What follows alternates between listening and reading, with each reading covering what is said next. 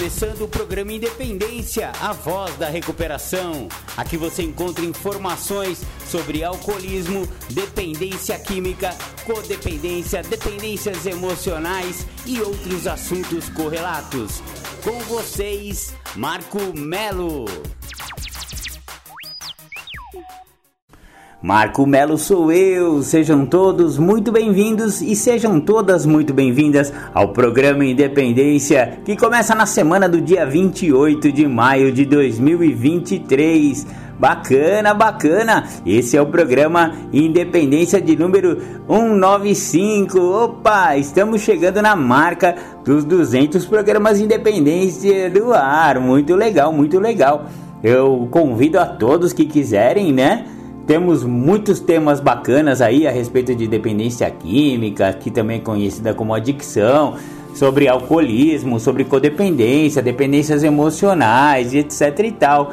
E também sobre os programas de 12 passos de várias irmandades anônimas. Convido todos a darem uma pesquisada aí nas, nas vinhetas e nos, nos programas independências aí para trás. Já estamos no 195. Maravilha, maravilha. Hoje o assunto do programa Independência não é tão polêmico, mas sempre eu vou botar uma polêmicazinha na parada, né? Vocês sabem que a polemização aqui do programa Independência é ponto pacífico e não sei como que pode polêmica e ponto pacífico estar na mesma frase, mas esse sou eu, Marco Melo, adicto em recuperação, alcoólico em recuperação, neurótico em recuperação, codependente em recuperação, comedor compulsivo em recuperação que mais? Nossa, se eu for cavocar aí tem muito mais. Então, como eu sou total flex, eu tenho alguma propriedade para falar para vocês sobre o que significa esse negócio de o, o programa Independência de hoje, né? Que é não é fácil, mas é possível. Maravilha, maravilha. Mas antes de começarmos a entrar realmente na, no programa de hoje, no assunto do programa de hoje, vamos ouvir aquela música declamada, né? É uma poesia violada. Violada porque tem um violãozinho no fundo, né? E também tem aquela menininha gracinha de, da música O Nosso Amor é NA, de Anônimos, de Narcóticos Anônimos. Maravilha. Vamos ouvir então e já já a gente volta com mais programa Independência. O nosso amor é de NA, o nosso amor é amor puro. O nosso amor é o que há, é luz que ilumina o escuro.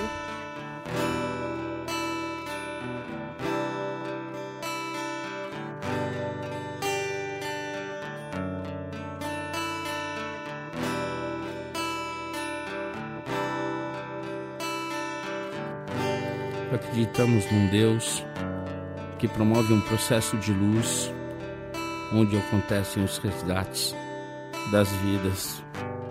Um Deus que mora em narcóticos anônimos, dentro das salas e dentro dos corações dos adictos em recuperação, para que nenhum adicto morra sem antes conhecer os caminhos de NA. Esse Deus ele tem mensageiros que levam essa mensagem de uma maneira amorosa, porque esse Deus, o nosso Deus, o Deus de NA, é só amor. O nosso amor. O nosso amor é de NA, o nosso amor é amor puro. O nosso amor é o que há, é luz que ilumina o escuro.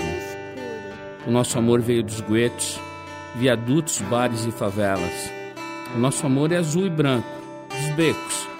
O nosso amor é do Deus da aquarela. O nosso amor é de louco, é de valente. É de música cantada por vozes de beleza. É de Armando, Murilo, é da gente. O nosso amor é de proceder com certeza. O nosso amor tem rebolo, tantã e tamborim. O nosso amor tem batuque de coração. É, o nosso amor não tem fim. O nosso amor tem ganzá, pandeiro e muita emoção. O nosso amor é de alma sofrida. O nosso amor é do primeiro mentor. É de criatura não esquecida. É amor de sangue, de luta e de calor. O nosso amor não tem nome. É de Ronaldo, Rodrigo ou Roseli. Nosso amor já passou fome. É amor que não se vê por aqui. O nosso amor é de resgate e ajuda. É amor de mil amores, amor que tudo muda, virtudes no lugar das dores. É amor de bicho solto e cicatriz, amor que se conversa com o olhar. É lágrima seca de mãe feliz, é consciência e capacidade de amar. É amor que dança na pauta, amor que sonha acordado. É de cada um que faz falta, amor de prazer, caridade e pecado. É prece do silêncio no peito, é pintura na cara do louco, amor decente de respeito. É, nosso amor não é pouco, é amor só por hoje, amor guerreiro. É briga boa para bom brigador uma dádiva do amor primeiro. A experiência de vida é amor. O nosso amor é brilho não esquecido. O nosso amor nasceu sem partida. O nosso amor é amor querido.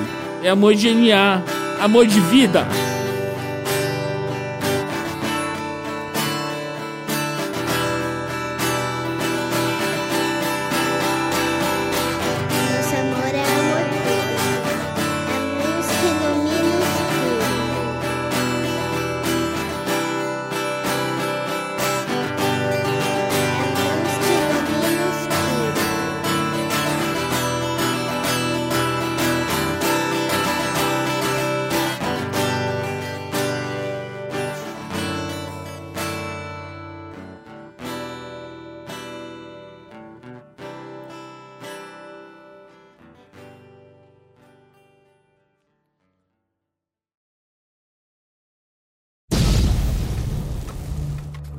Você que ouve o programa Independência, convido a ouvir pelas plataformas de podcast. O programa Independência está no mixcloud.com barra Programa Independência. Estamos no anchor.fm barra Marco Tracinho Melo. Estamos também no Spotify. Procure lá pelo Spotify, pelo buscador Programa Independência, assim como no Google Podcast. Também procure pelo buscador do Google Podcast o programa Independência.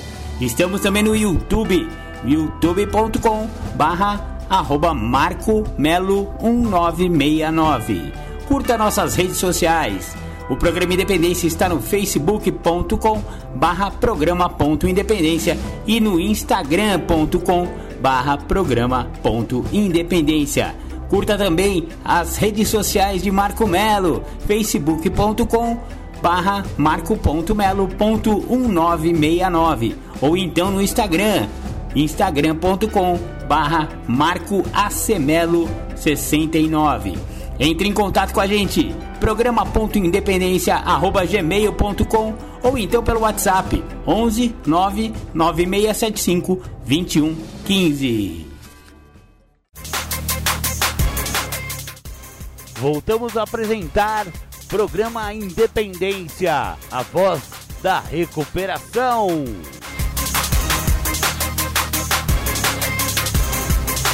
Legal, legal, você ouviu Nosso Amor é DNA e, e, em seguida a música, né? Eu passei aí todos os nossos contatos, nossas redes e nossas, nossas plataformas de podcast onde o programa Independência é, está, né? Então é, é só procurar a gente lá ou manda um zap, né? Eu, eu sempre convido os companheiros e companheiras a participarem mais do programa, sugerir temas, porque olha, estamos no seu programa 195. Hoje mesmo eu estava tentando pensar, meu, o que, que eu vou falar no domingo, velho? E tive uma certa dificuldade, mas aí eu tinha feito algumas reflexões, né? Acerca do, do programa de 12 Passos, como eu faço todos os dias. Aliás, aguardem, aguardem, porque vai vir aí um livro escrito por Marco Melo a respeito de recuperação. Eu tenho alguns livros escritos, mas eu não tenho nenhum livro publicado ainda. Espero que esse aí seja o meu livro de estreia, de publicação, né? Ah, não, eu tenho um sim, mas é um livro, uma ficção. Tá até. Nossa, olha, esqueci do meu próprio livro. Chama-se Entorpecimento Onírico. Nossa, mas que nome, hein, Marco Melo? É, Entorpecimento Onírico é uma, é uma, é uma, é um romance, né? É uma ficção com uma base mais espiritualista e tal, né? Um sonho dentro de sonho, ó Você que não conhece o meu livro Entorpecimento Onírico, é só você entrar lá na, na Amazon que você pode adquirir é, esse livro aí ou então no Shopee. Eu acho que eu tô lá no Shopee também. É, tô sim, tô no Shopee, tô na, na, Amazon com esse livro. É um livro fininho, é baratinho e você pode baixar ele em, em em PDF, não tenho certeza se eles, eles disponibilizam. Ah, ó, na Amazon é meio bagunçado. Tanto que eu vendi um monte de livro lá, não consegui receber até agora. Já tem quase um ano que tá lá, mas tá tudo certo. Eu ainda vou ter que correr atrás desse negócio. O importante é que tá lá. Não, o dinheiro que se lasque. Não quero dinheiro, eu só quero amar, só quero amar. Não, quero também dinheiro, mas esse daí é um pouco mais difícil assim.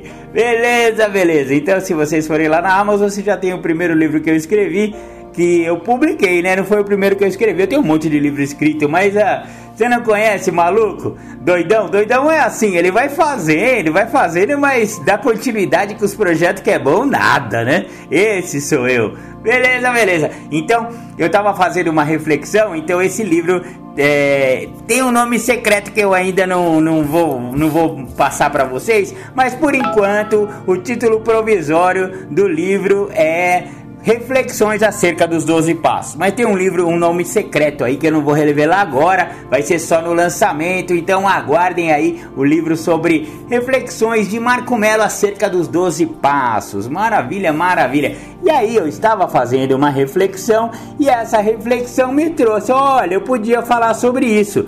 E como sempre acontece, é, de falar, né, logo na, na, no começo do programa Independência, eu trago uma, uma espécie de texto que resume todo o programa Independência. É aquela coisa sincrética que, o, que o, o jornalista tem uma certa facilidade, e eu sou um jornalista, de resumir né, o, o tema numa coisa concisa. Então eu vou ler para vocês a reflexão que eu fiz no dia de ontem, na verdade, porque esse programa está indo ao ar no dia 28, mas eu estou agora no dia 27, sábado, gravando o programa Independência para vocês. Vou editar depois e tal e coisa, como acontece todo.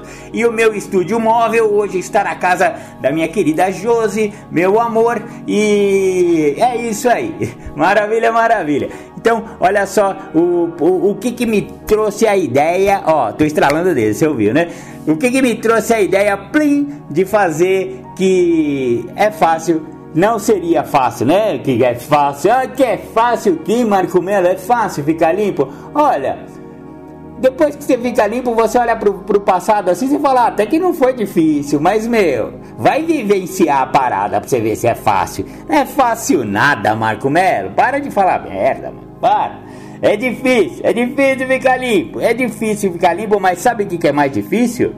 é permanecer limpo. Ah, é, o meu amigo Julião sempre fala isso. Ficar limpo é fácil, difícil é continuar limpo. E isso ele tem total razão. Até que você passou daquela fase da compulsão, né? Você frequentando 90 dias, 90 reuniões, não sendo teimoso, sendo obediente às sugestões de alguns outros companheiros que conseguiram. Aí é que tá o segredo do programa de 12 passos os que já tiveram lá na frente, que já chegaram antes de você, que te receberam, vão dar essa sugestão. Companheiro, faça 90 90, 90 dias, 90 reuniões. Por quê? Porque a reunião baixa, baixa aquele craving, baixa aquela fissura terrível. É, é. Conversar com outro adicto em recuperação diminui a vontade de usar droga. É uma coisa incrível, é uma mágica, é um milagre. Mas é isso que acontece. Então, por isso que todo mundo fala 90-90. Então, você foi, você foi obediente, fez 90-90. Ah, Marcão, mas eu não fui obediente. Ah, é? O que aconteceu? Bati a nave de novo. eu sabia. Por quê? Porque você não foi obediente. A obediência, aliás, é tema de um programa independente aí para trás Voltem lá e ouçam o programa Independência Obediência. Não obedeceu, maluco? Geralmente bate a nave. Então, o cara falou, acabou de falar o personagem ilusório que às vezes aparece aqui no programa Independência, que ele vem com essa vozinha tipo, Marcão, mas o que, que é? É, isso daí é um personagem que eu invento aqui para conversar comigo mesmo, já que eu sou um maluco e estou sozinho aqui no meu estúdio. Beleza, beleza. Então, não foi obediente, bateu a nave. Aí teve que voltar de novo. E tem gente que fica nesse ciclo aí. Ó, eu vou falar para vocês, eu conheço companheiros e companheiras que ficam nesse ciclo aí por anos. Anos. Ah, mano, é exatamente isso que eu falei. Anos batendo a cabeça, teimando, não fazendo 90 a 90, fazendo do seu próprio jeito, arrumando relacionamento antes de dois anos, Puta, Marcão, relacionamento antes dos dois anos, você falou isso no programa Independência aí atrás. É, falei no programa Independência isso aí atrás, sim. Dois anos sem relacionamento é sugerido. Sabe por quê? Porque senão você nem se ama ainda. Senão você não vai, você não vai arrumar uma namorada, você vai sequestrar uma pessoa. Então, ouça lá o programa Independência dois anos sem relacionamento para você entender mais ou menos como é isso. Ou seja, olha só, são várias sugestões difíceis de seguir. Vamos falar a verdade? Porque tem a Netflix, né? Tem a novela de preferência, né? Tem a religião, tem namorada, tem eh, pai, tem mãe, tem filho, tem Espírito Santo. Mano do céu, é difícil todo dia estar tá numa reunião? É. Só que se você não tiver numa reunião e recair, você pode morrer. Então o que é mais importante? É o Netflix ou a sua vida? sabe? É, é, quando a gente coloca na perspectiva de é uma questão de vida ou morte, a coisa fica bem mais séria, né, negão? Então, vamos primeiro pensar: eu tenho uma doença mortal, eu tenho uma doença fatal. Se eu não ficar limpo, eu vou morrer. Olha, é só colocar essa perspectiva que eu tenho certeza que a prioridade 00 do seu dia vai ser estar na reunião. Por quê? Porque você acabou de chegar. E o que, que os caras falaram? 90 90.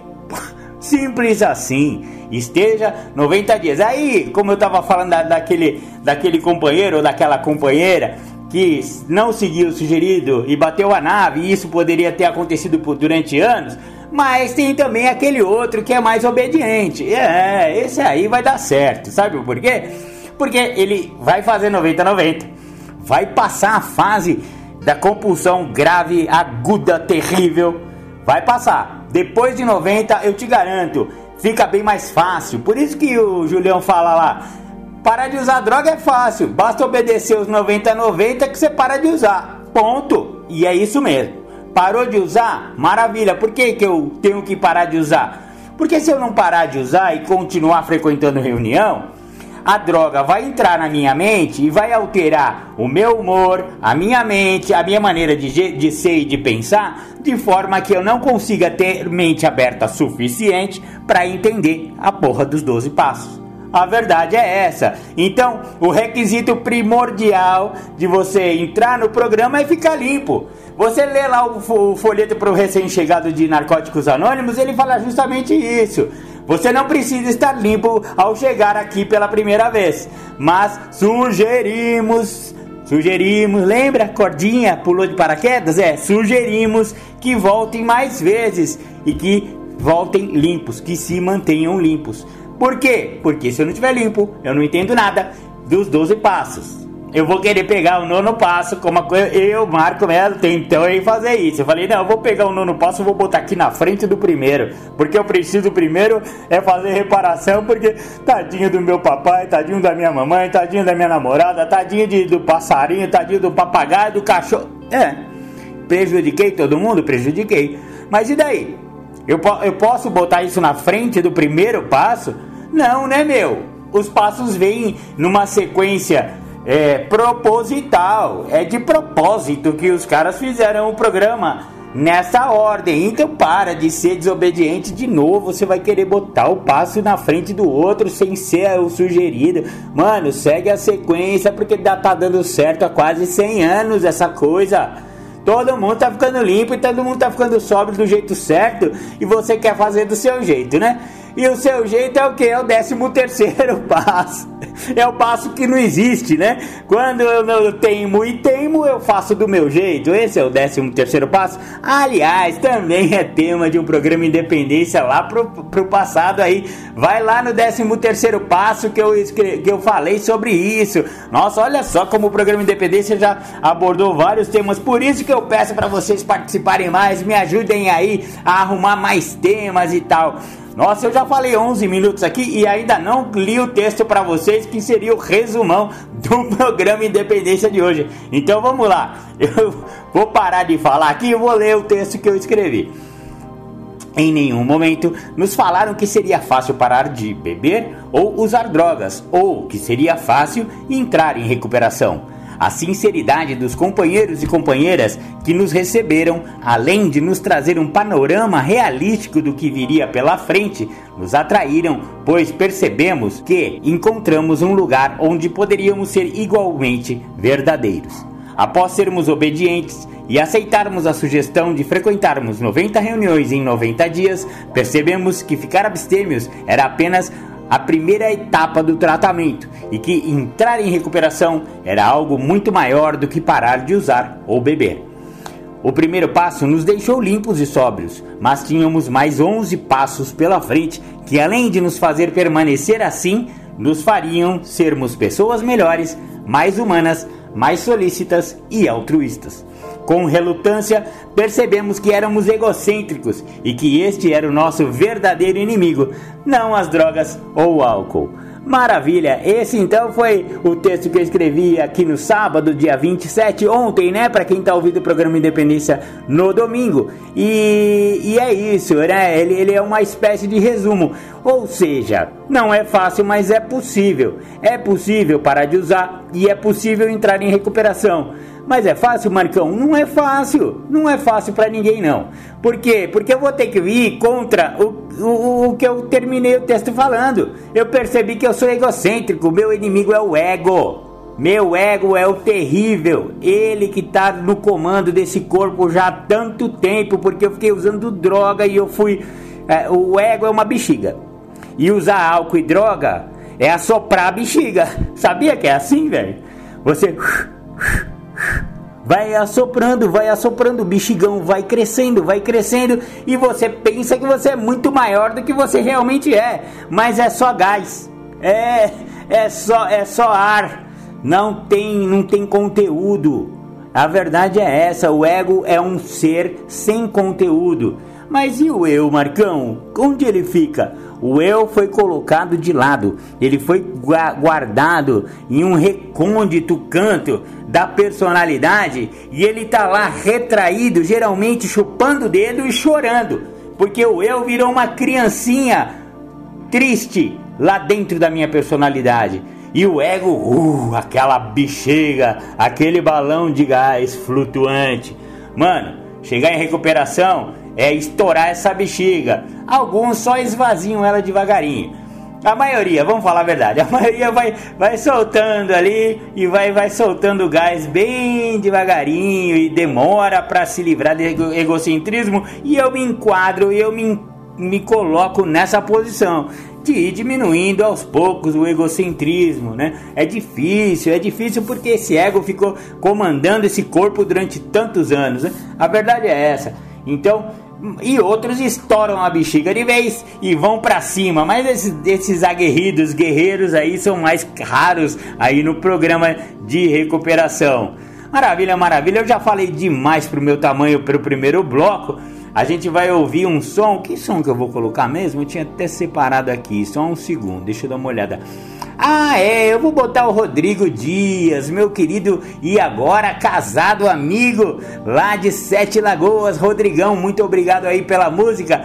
E preste atenção nessa música que ela tem uma, uma homenagem ah, do Rodrigo aí ao programa Independência, ao podcast Independência. Maravilha, vamos ouvir então a música do Rodrigo, são os 12 passos. Já já a gente volta. Sou Rodrigo Dias Sete Lagoas, dedico essa música a todas as pessoas que estão em recuperação do vício.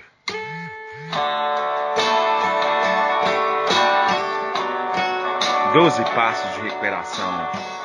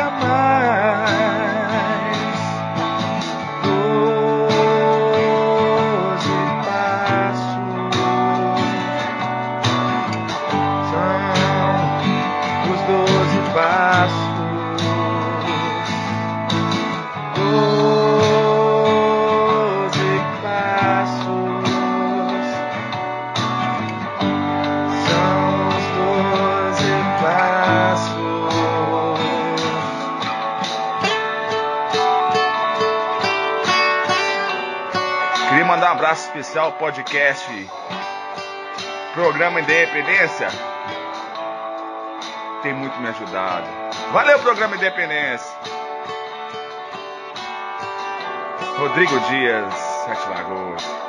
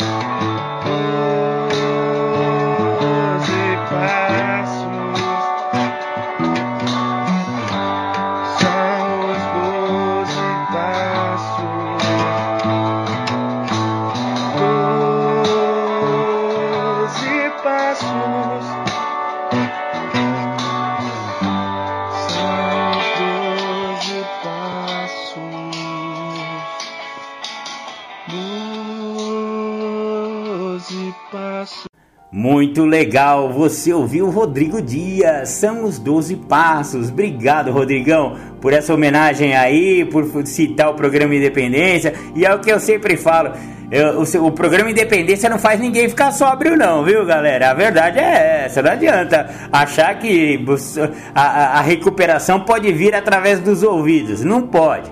Mas é importante a gente ter informações e é para isso que o programa Independência existe, para trazer informações reais, sem alisar, sem passar a mão na cabeça. Ora são ah, informações científicas, ora são informações da, da mídia e ora são informações acerca dos 12 passos, né? Principalmente acerca dos 12 passos, porque somos entusiastas dos 12 passos. Ah, mas por que, que você só fala de 12 passos, Marcão? Sabe por quê? Porque é o sistema de tratamento mais eficaz que existe. É só por isso, porque o programa Independência fala muito de 12 passos. O melhor tratamento é, até hoje feito no mundo é esse. Ah, mas por quê? Não sei por quê. É um milagre. Vai lá para descobrir. Entra numa sala e descobre por que, que os 12 passos são a maneira mais eficiente de se entrar em tratamento de alcoolismo, de droga. E eh, começou com o alcoolismo lá em Alcoólicos Anônimos em 1935. Só que eh, esse programa foi adaptado para várias outras situações, vários outros transtornos. Então, existem neuróticos anônimos, existem codependentes anônimos, Naranon, Alanon, familiares, existem é, jogadores compulsivos, existem dependentes de amor e sexo, existem codependentes. Nossa, olha, virou uma gama o tratamento para vários outros males. Mas, Marcão, os 12 passos tratam e, e, e, e, curam qualquer coisa? Não, não curam qualquer coisa, não. Sabe por quê? Na verdade, a palavra cura também já tem que ser revista, né? Porque não dá para curar nada, porque quando você tem uma doença incurável, o que, que você vai curar se você tem uma doença incurável, companheiro? Companheira, é, entra na cabeça, sua doença é incurável.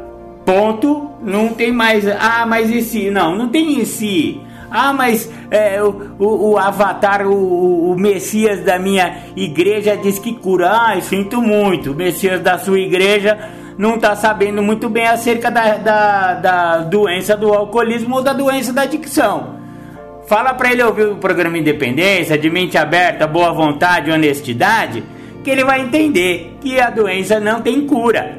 É o que a Organização Mundial da Saúde fala, é que os 12 passos falam, programas anônimos falam, a ciência fala, psicólogos falam e psiquiatras especialistas em dependência química falam. E aí o Messias da sua igreja falou que vai curar? Não vai curar, filho. Se ele falar que curar, é porque ele, ele não, não, não entendeu muito bem acerca. Aliás, ele nem deve saber que é uma doença. Então, vamos botar cada um no seu lugar? O cara da sua igreja, da sua religião, ele tem que saber a respeito de coisas religiosas, a respeito de espiritualidade. Então ele vai ser um especialista no ramo dele. Agora, quando vamos falar de dependência química, quando vamos falar de alcoolismo, vamos deixar cada coisa para o seu especialista? Então, dependência química e alcoolismo é da especialidade dos 12 passos, das Irmandades Anônimas, dos psiquiatras e dos psicólogos, sabe? É, não, não dá para misturar. Ah, mas a, a, a, doença também não é, é espiritual, Marco Melo? É, aí é que tá. O componente espiritual à luz dos 12 passos, ele é real e existe e é mesmo. Sabe o que, que é a parte espiritual da doença? Egocentrismo. Opa!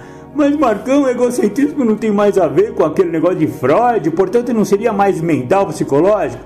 Ó, na visão dos 12 passos, a parte mental é, psicológica, digamos assim, que é a tratada no segundo passo, né? É o assunto tratado no segundo passo, é a parte do, da obsessão. Obsessão é aquela mente que não para, meu, você é adicto, você é alcoólatra. Então vou te falar, você já deve até ter percebido, sua mente não para, né? Olha que coisa, se você não para, essa cabeça não. Tanto que ao fazer o 11 passo, que é um daqueles passos coringa que pode ser feito a qualquer momento, ao fazer o 11 passo, que é a oração e meditação, todo alcoólico e todo adicto tem uma dificuldade enorme em meditar. Sabe por quê? Porque a mente dele não para. E a meditação é a gente aquietar a mente é a gente tentar ouvir as respostas, porque a gente tem tantas perguntas e tantos pedidos para esse poder superior, que na minha concepção é Deus. Eu peço tanto e eu, e eu rogo, e eu, eu, eu tenho tantas perguntas e eu não consigo parar para ouvir as respostas. Eu estou há 10 anos nesse programa e eu estou há 10 anos tentando aquietar um pouco a minha mente. Mas Marcão, você conseguiu? Ó, oh, eu vou ser muito sincero conseguir aquietar essa cabeça aqui é bem difícil. Mas em momentos de meditação, com a prática diária da meditação, eu confesso que agora está muito mais fácil do que já foi. A verdade é essa: tudo no programa é um processo, tudo no programa é um, um, um dia a dia, é um vai crescendo um dia por vez. É, é assim que funciona o programa.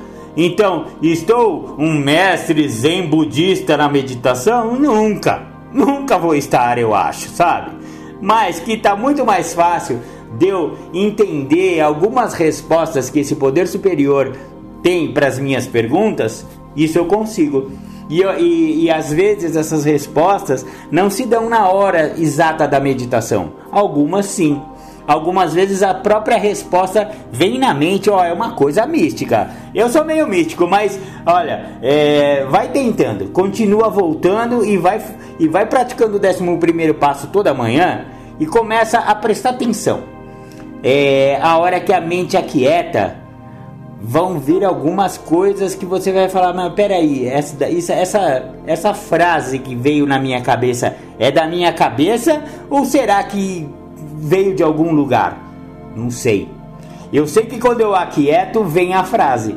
A frase tipo uma resposta para a pergunta que eu estava encafifado, sabe? Porque eu fico às vezes uma semana, um mês encafifado com algumas questões da vida. Algumas questões às vezes filosóficas, às vezes existenciais, mas às vezes do cotidiano mesmo, às vezes problemas é, de, de, trabalho, problemas de família, enfim, algo que eu preciso de respostas. Às vezes as respostas vêm na meditação, às vezes, sabe como elas vêm? E é engraçado. Por isso que, mesmo com muitos anos no programa, é importante você continuar frequentando salas anônimas.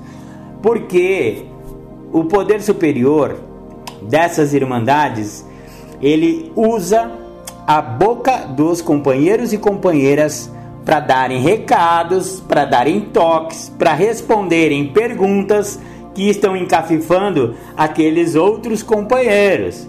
Isso, vocês são os mensageiros de Deus dentro de uma reunião. Vocês podem falar aquilo que a pessoa estava procurando saber. É, é incrível, não dá, é outro milagre, não vou conseguir te explicar como funciona, mas se você continuar frequentando, você vai perceber o que eu estou falando. Você tinha uma questão e essa questão vai vir na partilha do outro. Essa resposta vem na partilha do outro. Às vezes, quando a gente começa a antenar, a ficar sintonizado nessa frequência, às vezes você, a gente começa também a ouvir essas respostas de pessoas que você nem conhece, às vezes você nem esperava que tivesse respostas ali. É, às vezes já aconteceu comigo num ponto de ônibus, eu tá com uma questão encafifado e sabe aquele puxado de papo de um, de um vizinho de, de, de de ônibus? Tá frio, né? É, tá frio, né? Parece que vai chover, é, parece. E aí de repente surge um assunto qualquer e a pessoa faz, fala uma coisa ou fala uma frase ou dá uma opinião sobre alguma coisa que não tem nada a ver com aquilo que você tinha, é, a questão que você estava em mente, mas que encaixa direitinho como resposta, sabe? Ah, olha, é, é milagroso. Continua voltando que você vai é, presenciar algumas dessas coisas que eu estou trazendo aqui para vocês. Legal, legal. Vamos ouvir mais um som então? Vou dar uma parada aqui. Vamos ouvir agora só por hoje decisão e já já a gente volta.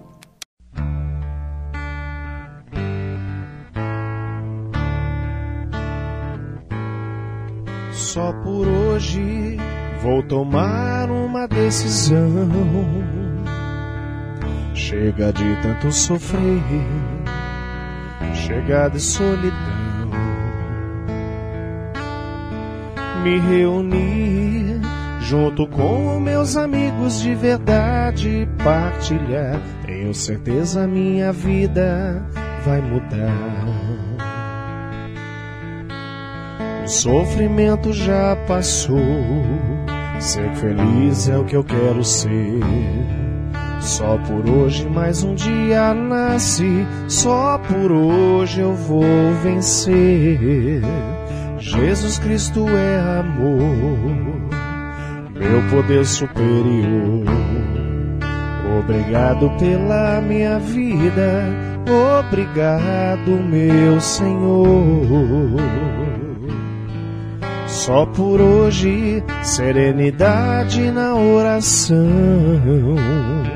coragem e sabedoria e aceitação.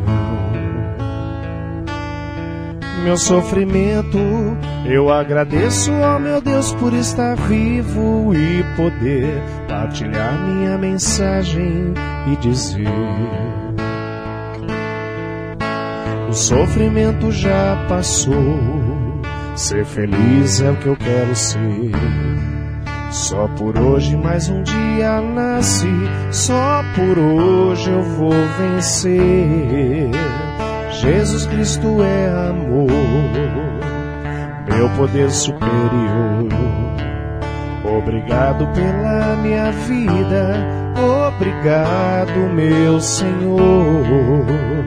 Hoje eu quero agradecer, hoje eu quero compreender Obrigado pela minha família, por mais um dia eu ver o sol nascer.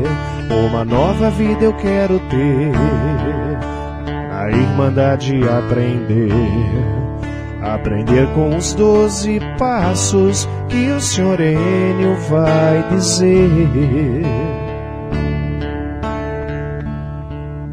Passo 1. Admitimos que éramos impotentes perante a nossa dicção, que nossas vidas tinham se tornado incontroláveis. Passo 2. Viemos acreditar que um poder maior do que nós poderia devolver-nos a sanidade. Passo 3. Decidimos entregar nossa vontade e nossas vidas aos cuidados de Deus, da maneira como nós o compreendíamos. Passo 4. Fizemos um profundo e destemido inventário moral de nós mesmos. Passo 5. Admitimos a Deus, a nós mesmos e a outro ser humano a natureza exata das nossas falhas. Passo 6. Prontificamos-nos inteiramente a deixar que Deus removesse todos esses defeitos de caráter. Passo 7. Humildemente pedimos a Ele que removesse nossos defeitos. Passo 8 fizemos uma lista de todas as pessoas que tínhamos prejudicado e dispusemos-nos a fazer reparações a todas elas. Passo 9. Fizemos reparações diretas a tais pessoas, sempre que possível, exceto quando fazê-lo pudesse prejudicá-la ou a outras. Passo 10. Continuamos fazendo o inventário pessoal, e quando estávamos errados, nós o admitíamos prontamente. Passo 11. Procuramos, através da prece e meditação, melhorar o nosso contato consciente com Deus da maneira como nós o compreendíamos, rogando apenas o conhecimento da Sua vontade em relação a nós e o poder de realizar esta vontade. Passo 12. Tendo experimentado um despertar espiritual como resultado desses passos, procuramos levar essa mensagem a outros adictos e praticar esses princípios em todas as nossas atividades.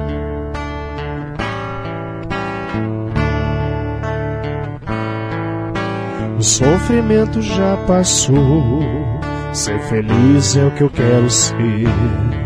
Só por hoje mais um dia nasci, só por hoje eu vou vencer. Jesus Cristo é amor meu poder superior.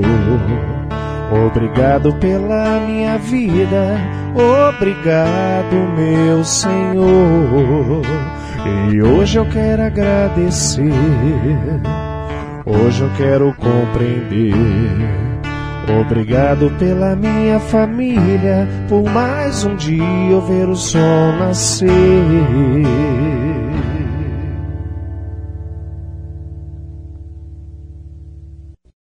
Legal, legal. Você ouviu só por hoje Decisão, uma música também anônima que eu coloco aí no programa Independência só músicas anônimas que não requerem direitos autorais, para também as plataformas não me derrubarem. Tem um sentido prático também de eu só usar, por isso que eu tenho pouca variedade. Aliás, se vocês tiverem mais músicas sobre recuperação que são de anônimos, manda aqui pro programa Independência, programa.independência@gmail.com. Manda aí para mim ou então vai pelo WhatsApp lá 11 99675 2115. Manda um zap zap pro programa Independência e manda um MP3 aí pra mim. Manda mais música pra gente dar mais variedade aí no programa. Beleza, beleza? Legal. Ah, ah, você sabe que eu estranhei? Essa semana a Andréa Frazão nem apareceu. E será que ela não gostou do programa Independência do domingo passado? Depois eu vou mandar um zap pra ela. Andréa Frazão, estou sentindo sua falta e as suas sugestões. Um abraço, um cheiro para você, minha querida. Tamo junto. E todos os companheiros e companheiras que também me seguem lá no ou tanto no Instagram do programa Independência, né? Programa ponto Independência, né? Arroba programa ponto Independência lá no Instagram ou então na minha página pessoal do Insta, né? Marco AC Melo 69 isso, 69 não, não tem nenhuma conotação sexual. Para, todo mundo vem me zoar por causa disso aí, mas não tem nada a ver com 69 daquela posição, não, do Kama Sutra. Não, é o ano que eu nasci, eu tô ficando velho. Tô com 54 já, 1969. 2023 menos 1969 dá 54 anos, que é a minha idade. É, tá ficando tiozão, hein, Marco Melo? Mas pelo menos não tô usando droga, né? Tô ficando velho, mas não tô mais usando droga. Parabéns, Marco Melo. Senhor não fez mais que a sua obrigação. Ah, como eu ouço isso cada vez que eu troco de ficha. Maravilha, maravilha. Ó, é, eu, vou, eu vou trazer para vocês mais um textinho é, que eu escrevi essa semana que tem a ver com, com, um pouco com esse negócio de não é fácil. Sabe por que, que não é fácil entrar em recuperação? Porque entrar em recuperação eu tenho que mudar estrutura. Estrutura é, lá dentro, sabe? Estrutura pessoal, estrutura emocional, estrutura mental, estrutura psicológica, estrutura espiritual. Nossa, são várias. Eu, eu tenho que. Vamos falar a verdade? Eu vou ter que derrubar a casa que eu construí que eu alicercei na areia ou na lama ou na areia movediça, que é o que todo adicto e alcoólico usando álcool e droga faz, ele, ele ergueu uma casa, às vezes até uma casa bonita, sabe? Robusta, com broco. Só que o que acontece? Abri, é, ergueu na, numa base numa base que não era sólida. E agora a gente vai ter que derrubar. Pô, Marcão, mas não dá pra aproveitar aí os blocos? Não dá, velho. Sinto muito, talvez você aproveite alguns sim. Tipo na, na demolição, né? Não tem casa construída com material de demolição, material antigo. Fica até bonita essas casas. Eu tenho um amigo que é. Que é que é arquiteto, ele só trabalha com material reciclado de, de, de construção antiga. Ele faz cada puta casa linda. Então dá para aproveitar? Dá. Só não dá para aproveitar o terreno, porque você baseou a sua construção em um terreno todo zoado, mano. Tava, você não, não fez ali o alicerce certo, então vai ter que derrubar a casa, vai ter que fazer uma sustentação. Mas Marcão, para de ser tão é, subjetivo. Fala objetivamente, sabe qual que é objetivamente? Passo 1, 2 e 3. Base base da construção da nova casa. É, é bem simples. Para de usar, evita o primeiro gole. Passo 1. Um. Perceba que um poder maior poderia devolver-lhes a sanidade. Passo 2. E entrega só vontade de sua vida. Tá fácil? Não, tá difícil. Entregar para quem? Eu, se eu nem conheço o cara, mano.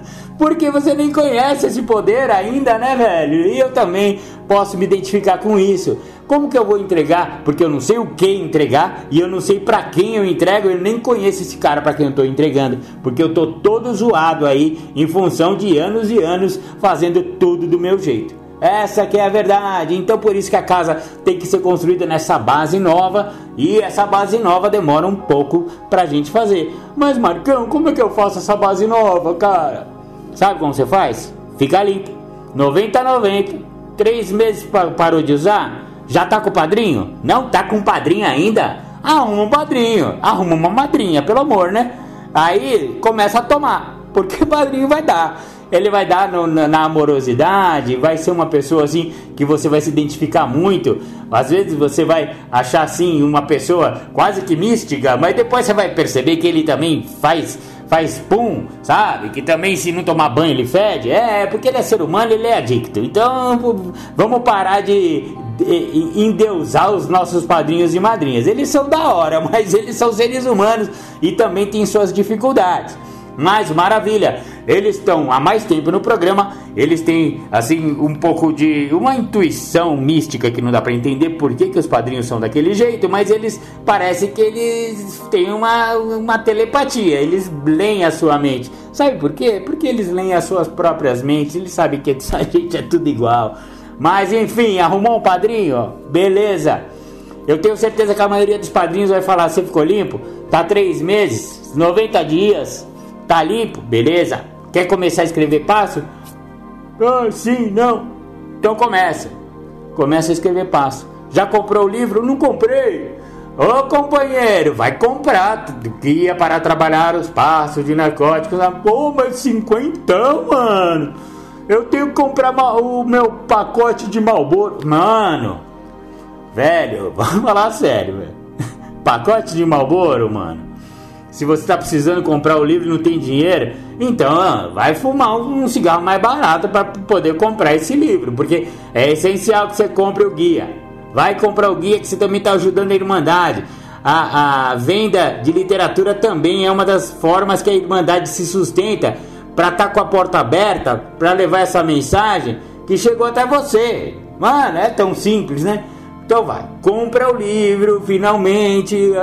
Demorou um mês, já, já ficou 90 dias limpo e, não, e demorou um mês para comprar o livro. Eu tenho um afilhado que eu tô há um ano falando para ele comprar o livro, ele não, ele não compra. Mas é porque ele tá sem dinheiro? Não, é porque o que ele não quer se olhar, não quer se ver, não quer fazer a base, né? Eu tô falando para fazer a estrutura, é isso que eu tô falando. Comprou o livro? Finalmente? Beleza. Comprou o caderno? Oh, meu Deus, tem que comprar o caderno também. Compra um caderno, caramba, uma caneta Bic. É o, o, o é o material básico para trabalhar passos, velho. Marcão, mas eu não consigo escrever, cara. Eu sou ruim de português. Posso fazer gravado? Não sei. Fala com seu padrinho, fala com a sua madrinha. Se ela acha que dá para gravar. Às vezes a, a pessoa tem mais facilidade falando, né? Não sei. Vai, tem alguns companheiros que estão trabalhando passos assim hoje em dia.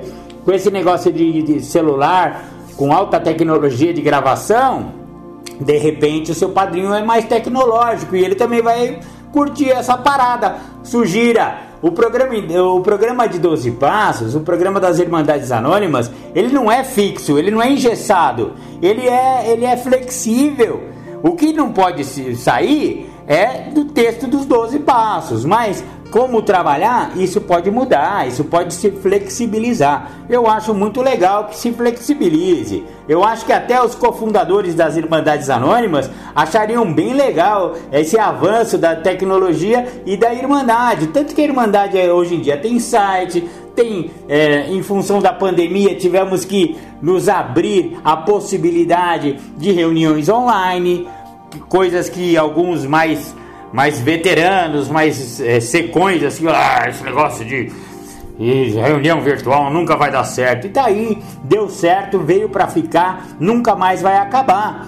Também tem reunião virtual. Eu, particularmente, prefiro as presenciais, não tenha dúvida. Mas às vezes a gente não consegue, então reuniões virtuais também são legais. E vamos fazer um modelo híbrido, né? De uma vai numa, numa presencial, vai numa, numa virtual e vai, né, meu, ajeitando.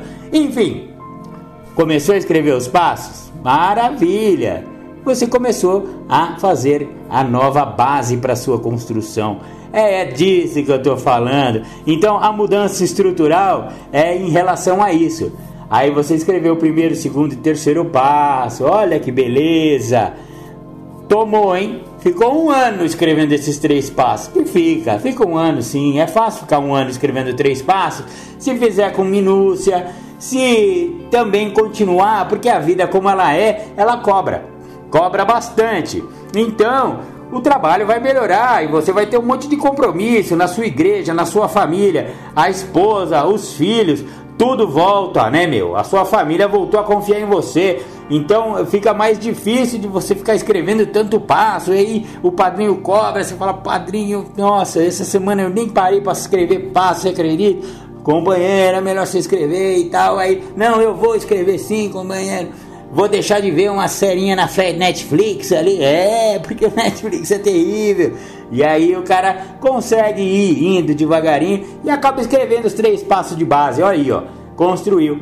Construiu a base? Maravilha. Aí começa o quarto passo, né? Aí ele vai olhar para dentro. Aí ele vai olhar virtudes e defeitos, né? Vai descobrir os defeitos.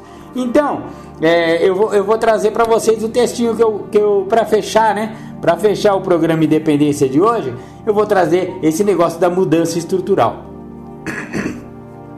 Mudanças estruturais nos pensamentos, comportamentos, ações e em nossas respostas emocionais são a base para uma nova maneira de viver, sob princípios do programa de 12 Passos. Afinal, a doença da adicção ao alcoolismo permeia todos os campos da vida da pessoa. Alguns precisam ir até o fundo do poço para perceberem que necessitavam de mudanças e outras apenas reconheceram que estavam na rota da colisão e entenderam necessitar alterar a rota mas todas descobriram que a sua maneira descontrolada de beber ou usar poderiam matá-las.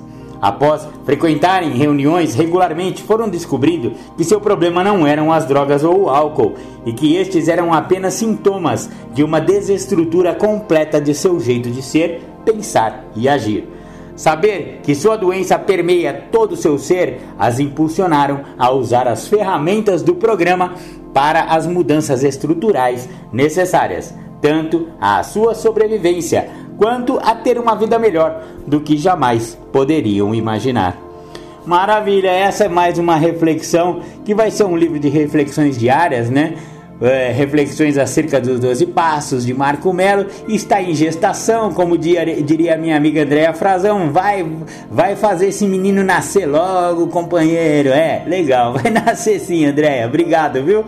Então, é, você vê que as mudanças estruturais, elas precisam ser em todos os campos da vida, porque a doença da adicção e do alcoolismo, ela permeia todos os campos da vida.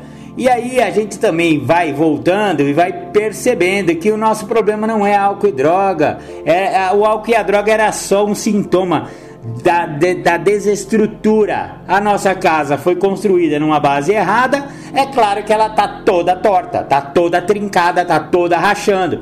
Por isso que precisamos demolir a casa e construir uma nova casa. A nova casa vai ser construída numa base de três passos: primeiro, segundo e terceiro bases do programa para eu começar a demolir a casa onde? No quarto passo. No quinto passo, o, o seu padrinho vai ajudar a separar o material, o entulho do, do, do que ainda dá para ser reaproveitado. Olha que interessante essa visão. Olha, aliás, foi um insight. Acabei de. O Poder Superior acabou de me intuir aqui. Você, o padrinho vai ajudar a gente a separar o entulho, de separar o material que pode ser usado para reconstrução da casa. Quarto e quinto passo. E aí a gente começa a deslanchar no programa de recuperação para reconstruir essa casa no sexto, sétimo, oitavo e nono passos. Essa é, este foi então o programa Independência. Não é fácil, mas é possível. É possível se recuperar, galera. Vocês viram que eu dei um apanhado geral assim? Eu fui para um lado, fui para o outro. Aquela coisa muito louca que Marco Belo sempre faz aqui, né? E, e, eu acho irritante quem fala sobre si mesmo na terceira pessoa. E eu tô fazendo isso toda hora e tô ficando irritado com a minha própria maneira de falar. Mas tamo junto, tamo junto. Esse foi o programa Independência. Não é fácil, mas é possível. Espero que vocês tenham gostado e vamos continuando com o programa aí na segunda no segundo bloco vamos botar três do Julião uma é inédita né uma do Julião inédita que é ah esqueci deixa eu ver aqui ah, é Codependência e Pertencimento, inédita do Julião. E outra é Coragem no Programa e Cotidiano em Mudanças. Fiquem aí então com o intervalo e depois o Júlio César. Maravilha, maravilha. Semana que vem a gente volta. Beijo no coração de todos. Muito obrigado. Tchau, tchau. O anonimato é o alicerce espiritual de todas as nossas tradições. Lembrando sempre de colocarmos os princípios acima de personalidades. O nosso maior objetivo é sempre levar a mensagem às pessoas que ainda sofrem. Eu agradeço a sua vida, JKS. Porque graças a você, a mensagem chegou em mais um lar destruído. Em mais uma vida dominada pelo uso abusivo e compulsivo das drogas e do álcool. Só por hoje, Eu aprendi a lutar contra essa doença, ainda que seja um dia de cada vez.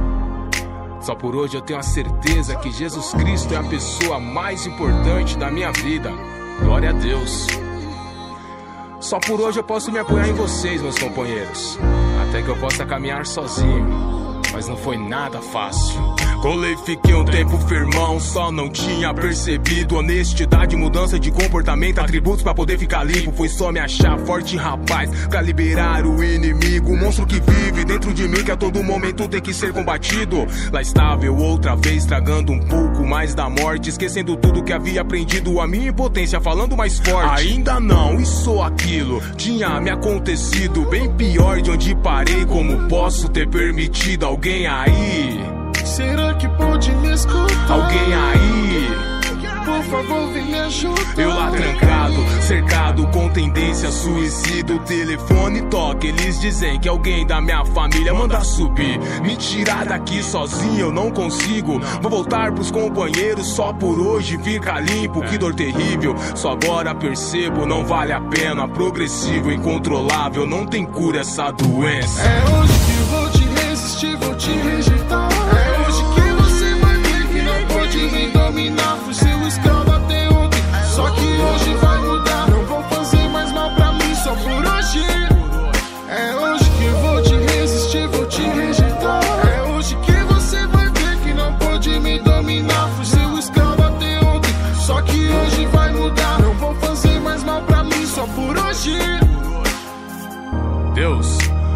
Conceda-me serenidade para aceitar.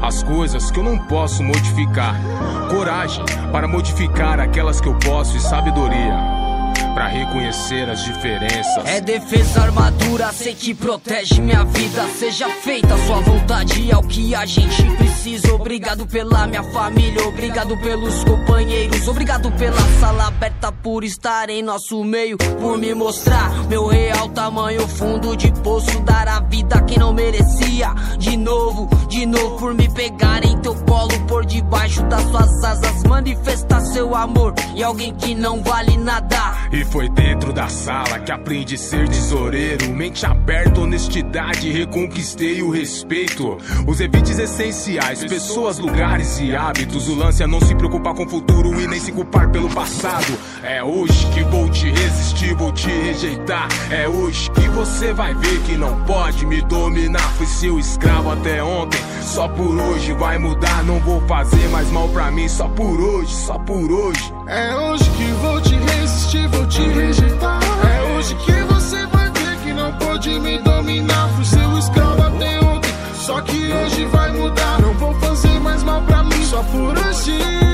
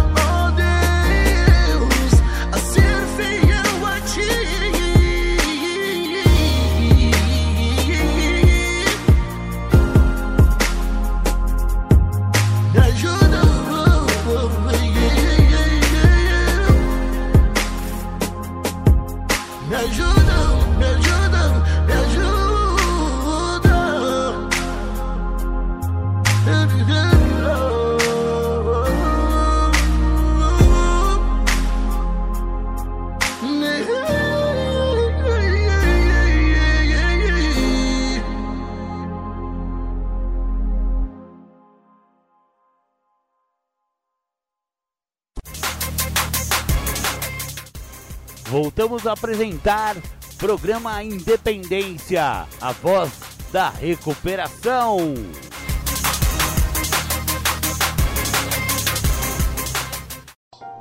Patrocinador é o Julinho. Gostaria de receber o Julinho aí, agradecer ele, né? A, a vontade de estar aqui, né? Julinho, seja muito bem-vindo, Julinho, a, a nosso grupo aqui. Agradecer mais uma vez em nome de todos aqui do Grupo Acredito. É, vamos dar uma salva de palmas aí para receber o companheiro. Obrigada, gente. Julinho, companheiro, junto. Boa partida, Júlio. Obrigado por oferecer aí nosso convite. Júlio. Contigo, companheiro. Solta a voz, tem 40 minutos. Pessoal, obrigado aí, tô limpo há alguns anos. E tempo limpo não é patente, né? Eu levei um certo tempo para entender isso, né? E gostei muito do tema aí que os servidores do grupo pediram para dissertar em cima, que traz uma, uma ideia dentro do que o programa pode fazer na vida daquele que está a usar o que o programa oferece. Eu acho interessante que quando se chega a esse programa de recuperação dos anônimos, se chega sempre vindo de uma situação que é a situação que, que gera na pessoa a ideia que ela permeia por um longo período aqui dentro. E se ela tiver disposta, como fala na literatura, a dar determinados passos, ela vai entender que aquilo que a fez chegar só a fez chegar e se ela não se atentar que não é aquilo o grande problema da sua história, da sua trajetória, ela vai permanecer por um período aqui e vai embora. E ela vai até trazer a fala que aqui não era para ela, que ela encontrou caminhos melhores. E eu vejo isso continuadas vezes diariamente, porque eu estou dentro disso daqui há mais de duas décadas e meia, né? Então eu tenho aí um pouco de propriedade para falar a respeito disso, que esse programa não é para a pessoa parar de usar droga, é um programa para a pessoa não voltar a usar.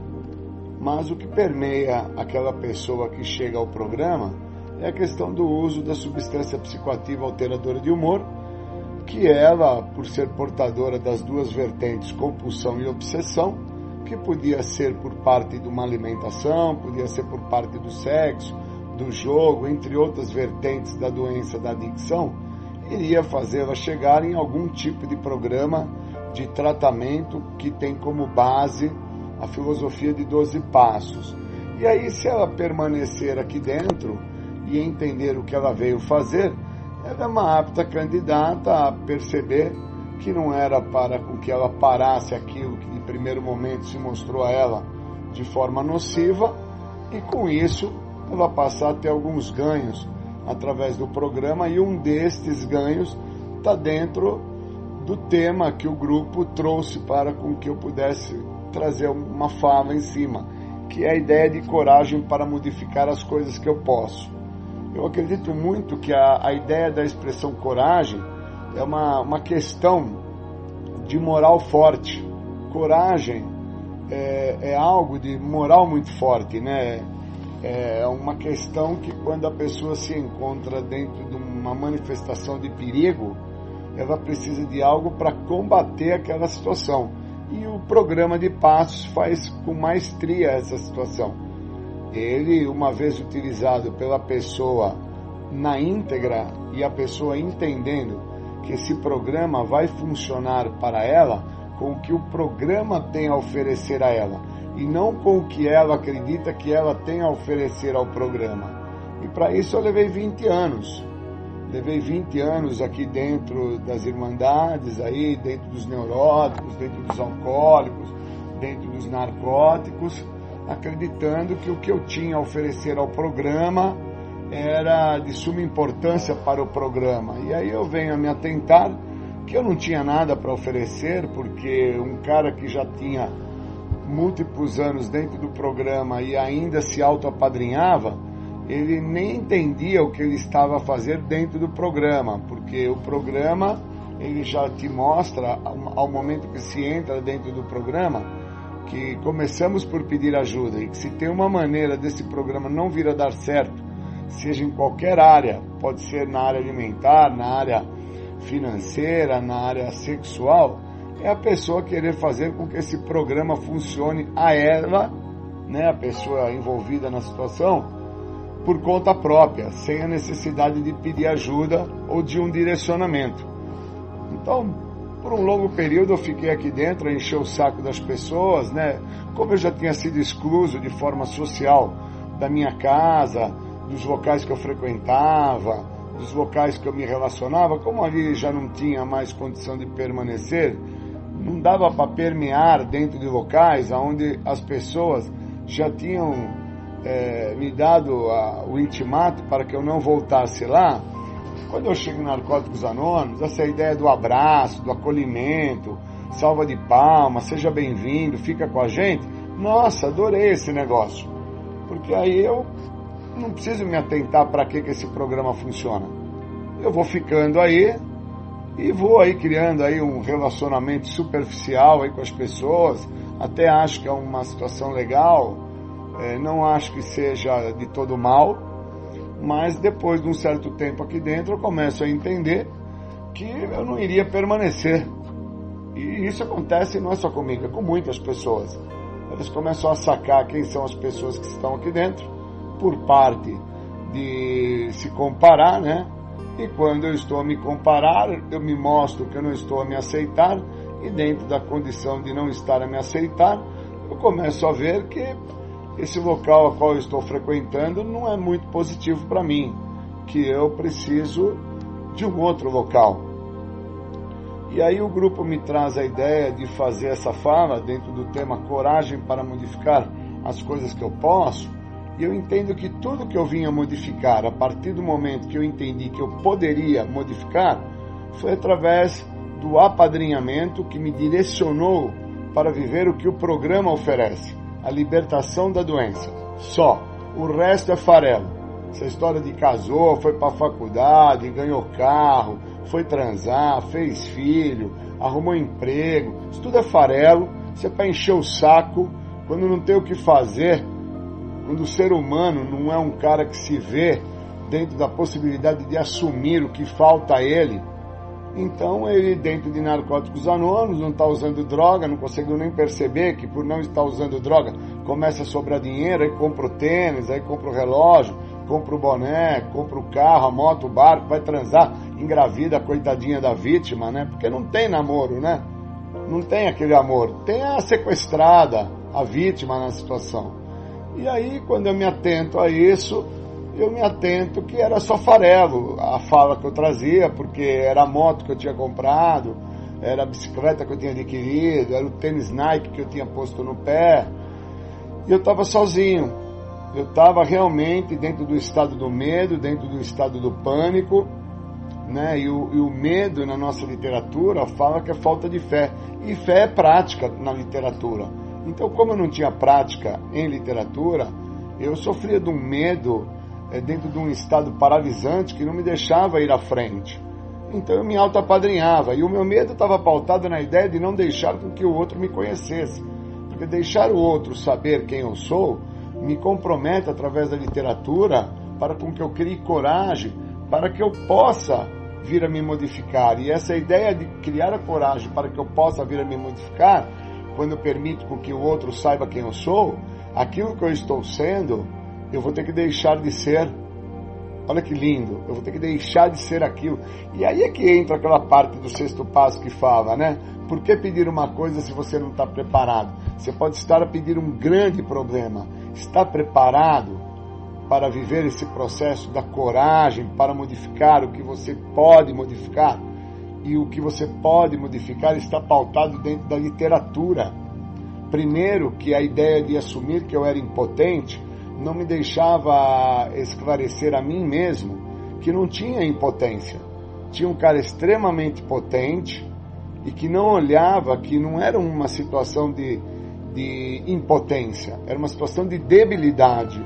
Tinha o débil, e o débil no, no conceito de fraqueza então, extremamente fraco, extremamente comprometido, com, sofrendo um medo paralisante que o outro descobri, descobrisse quem eu era, era impossível de me recuperar, era impossível de me atentar ao que eu iria ter que viver aqui dentro. E com isso eu fui me estendendo aí, dentro de 20 anos aqui dentro, achando que eu estava em plena recuperação e o que eu não fazia aqui era usar droga. E eu acho legal porque eu conheço pessoas dentro de Narcóticos Anônimos também, são amigos meus de anos sem uso de químico e que só vieram a se tratar da doença da adicção depois de mais de uma década. E aí os mesmos começaram a entender o tempo que nós perdemos e hoje, com a idade que eu tenho cronológica de 57 anos, eu entendo que não vai voltar mais esses meus 27 anos e meio que eu tenho de sobriedade, não volta mais. E por não voltar, eu estou extremamente comprometido, porque com 57 de idade cronológica, eu devo me estender mais o quê? Com a condição física que eu tenho, com a condição alimentar que eu trago, com a condição psíquica que eu desenvolvo, eu devo ter mais o quê? Mais uns 25, 30 anos para frente. Só que dentro de 25, 30 anos eu tenho que entender que vai haver um comprometimento de ordem física e que muito da mobilidade que eu tenho vai estar sendo comprometida e eu vou precisar de ajudas de poderes maiores, que não vai ser Deus que vai descer na terra na forma de Shazam, de um raio, de uma nuvem de fumaça. Eu vou precisar de poderes maiores, eu vou precisar da minha esposa, de filho, eu vou precisar de pessoas que por vezes, se eu não viver o que o tema me fala, a coragem para me modificar através do que o programa oferece, essas mesmas pessoas eu vou espantá-las da minha trajetória, eu vou afastá-las. Porque uma característica que eu desenvolvi depois que eu entro em recuperação é a projeção, é a justificação, é a racionalização, é a desconfiança que o outro está a me olhar, que o outro está a me vigiar, querer tomar conta e entendendo que isso é um estado de loucura, isso é um estado de adoecimento, isso é um estado do débil que mora dentro de mim.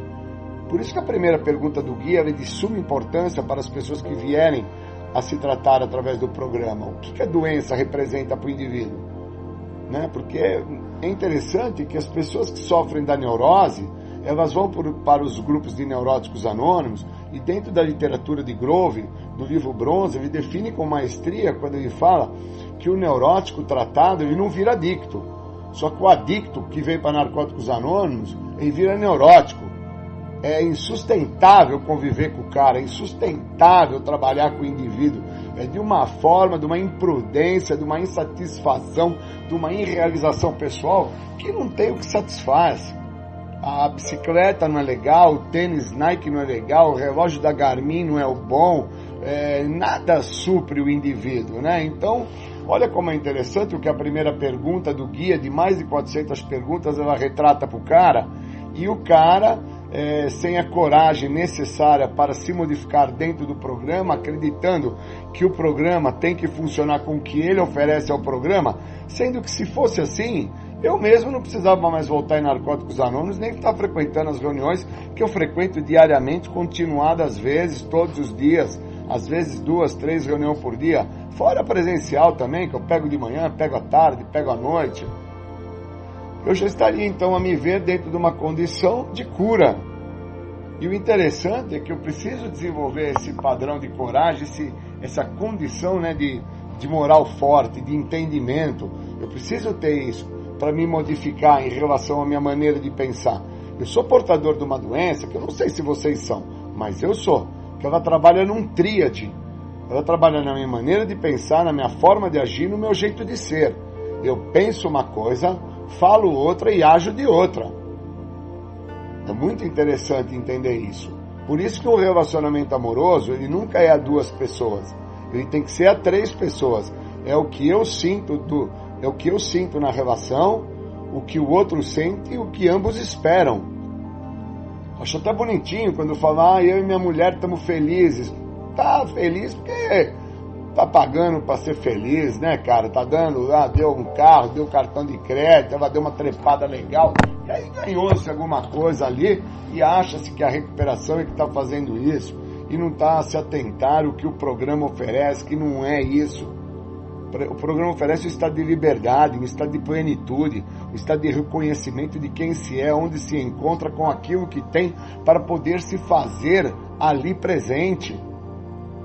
Porque eu posso estar a comer uma pizza de mussarela, mas eu não gosto das azeitonas que tem na pizza, meu Deus. Eu preciso sacar essas coisas. Por isso que o, o, o momento que o grupo me chamou para falar sobre. Júlio, dá para você falar sobre a coragem para modificar o que você pode? Eu só modifico o que eu posso através do programa. O resto é farelo, não tem como. Eu preciso do, da retina do outro, eu preciso do olhar do outro. Por isso que é importante ter o apadrinhamento, por isso que é importante entender que sozinho se está mal acompanhado, por isso que é importante entender o que fala no texto básico. Uma vez que se reconheça o estado de fraqueza, de impotência, que transcreve-se no dicionário o sentido da impotência como debilidade, uma vez que se reconhece-se o débil que se é, está escrito lá, por onde vai se começar, maluco? Começamos-se por pedir ajuda, que é o princípio de tudo. A parada é essa. Então o cara tá aí dentro do programa aí há mais de 10 anos, 15 anos, que nem eu, 20 anos, sem saber onde se encontrava. E dentro dessa ideia de não saber onde se encontrava, sem coragem para deter a doença. Porque a doença não se está em mim é, dentro do que eu uso. Eu sou usuário de injetável. A doença está dentro de tudo que antecede o que vai me levar a fazer o uso do injetável. Eu preciso sacar isso. Porque eu tenho a doença, eu não sou a doença, eu tenho ela. E como eu tenho ela, eu tenho que entender o que eu tenho. É igual dor de dente. O cara vai no dentista porque ele entende que vai no dentista, o cara vai fazer uma obturação e vai ficar bacana. Se eu fosse dentista e o cara viesse sentar na minha cadeira para tratá-lo, eu ia abrir a boca do cara, ia identificar lá o que tinha que ser feito na obturação e eu ia falar para ele: eu sei como resolver a sua dor de dente. E aí o cara ia perguntar assim para mim: é mesmo, doutor? Como que o senhor iria fazer?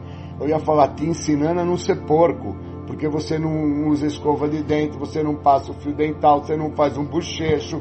Você é porco, cara. O teu problema não é que você tá com uma obturação. Você tem um problema muito maior na tua história. Você termina de almoçar, não escova, não passa o fio dental, não usa um Listerine, você acredita que pode dormir depois de comer uma barra de chocolate, que o, o açúcar industrializado não vai te causar problemas maiores dentro da tua arcada dentária. Então o problema não está aqui para resolver a cárie. O problema está para te ensinar a deixar de ser porco.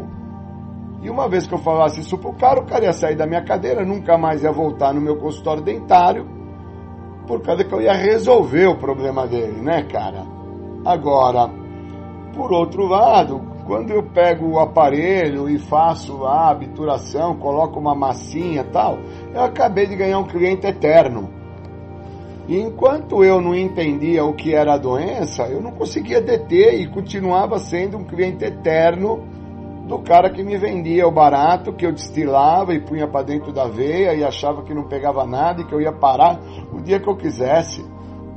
Sem entender que o que estava a me fazer comprar o barato, destilar o barato e colocar o barato para dentro, era tudo que antecedia a minha trajetória a chegar na casa do cara, vai tocar campainha e o cara me chamar de sangue bom, fera, meu brother, meu irmão, chega junto, é nós, estamos parceiro.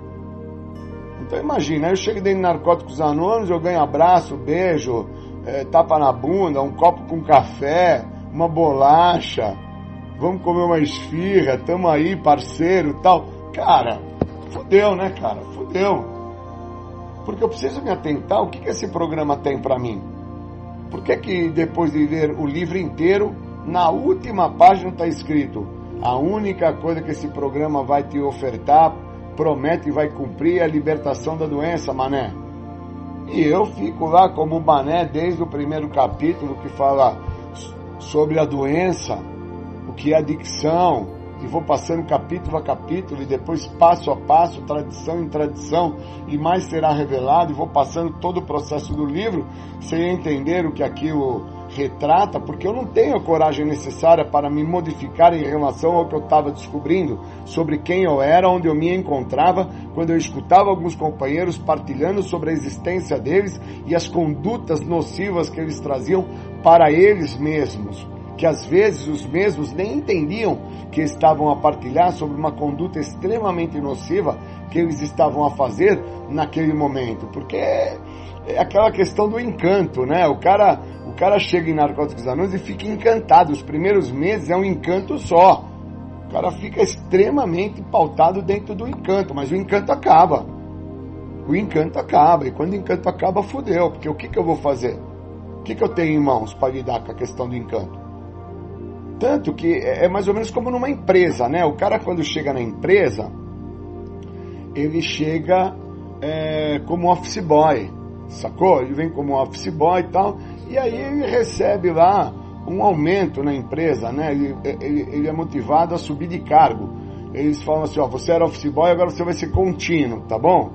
E ó, o drogado é a mesma coisa, né? Ele chega em ato como drogado. E aí ele ganha um título, vira adicto, olha que belezinha. O cara chegou como drogado, drogado, maconheiro, bêbado, pudim de pinga, pé inchado e ganha um título. Olha que coisa bonita. Vira adicto, cara. Porra! E aí a literatura vem e, e deixa claro pro cara, quando ele faz a leitura, que se tem uma coisa que vai assolar ele no percurso, vai ser fama, prestígio e poder.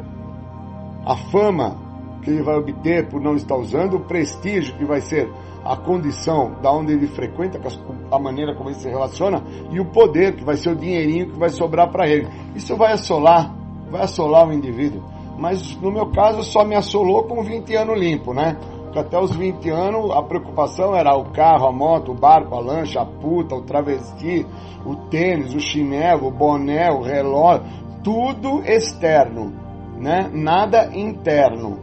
Porque eu queria que o programa funcionasse com o que eu estava oferecendo ao programa. E o programa me mostra depois que ele não precisa de nada que eu tenha a oferecer. Porque se eu tivesse algo a oferecer para o programa, eu não precisaria ter chego ao programa. Essa é a sacada.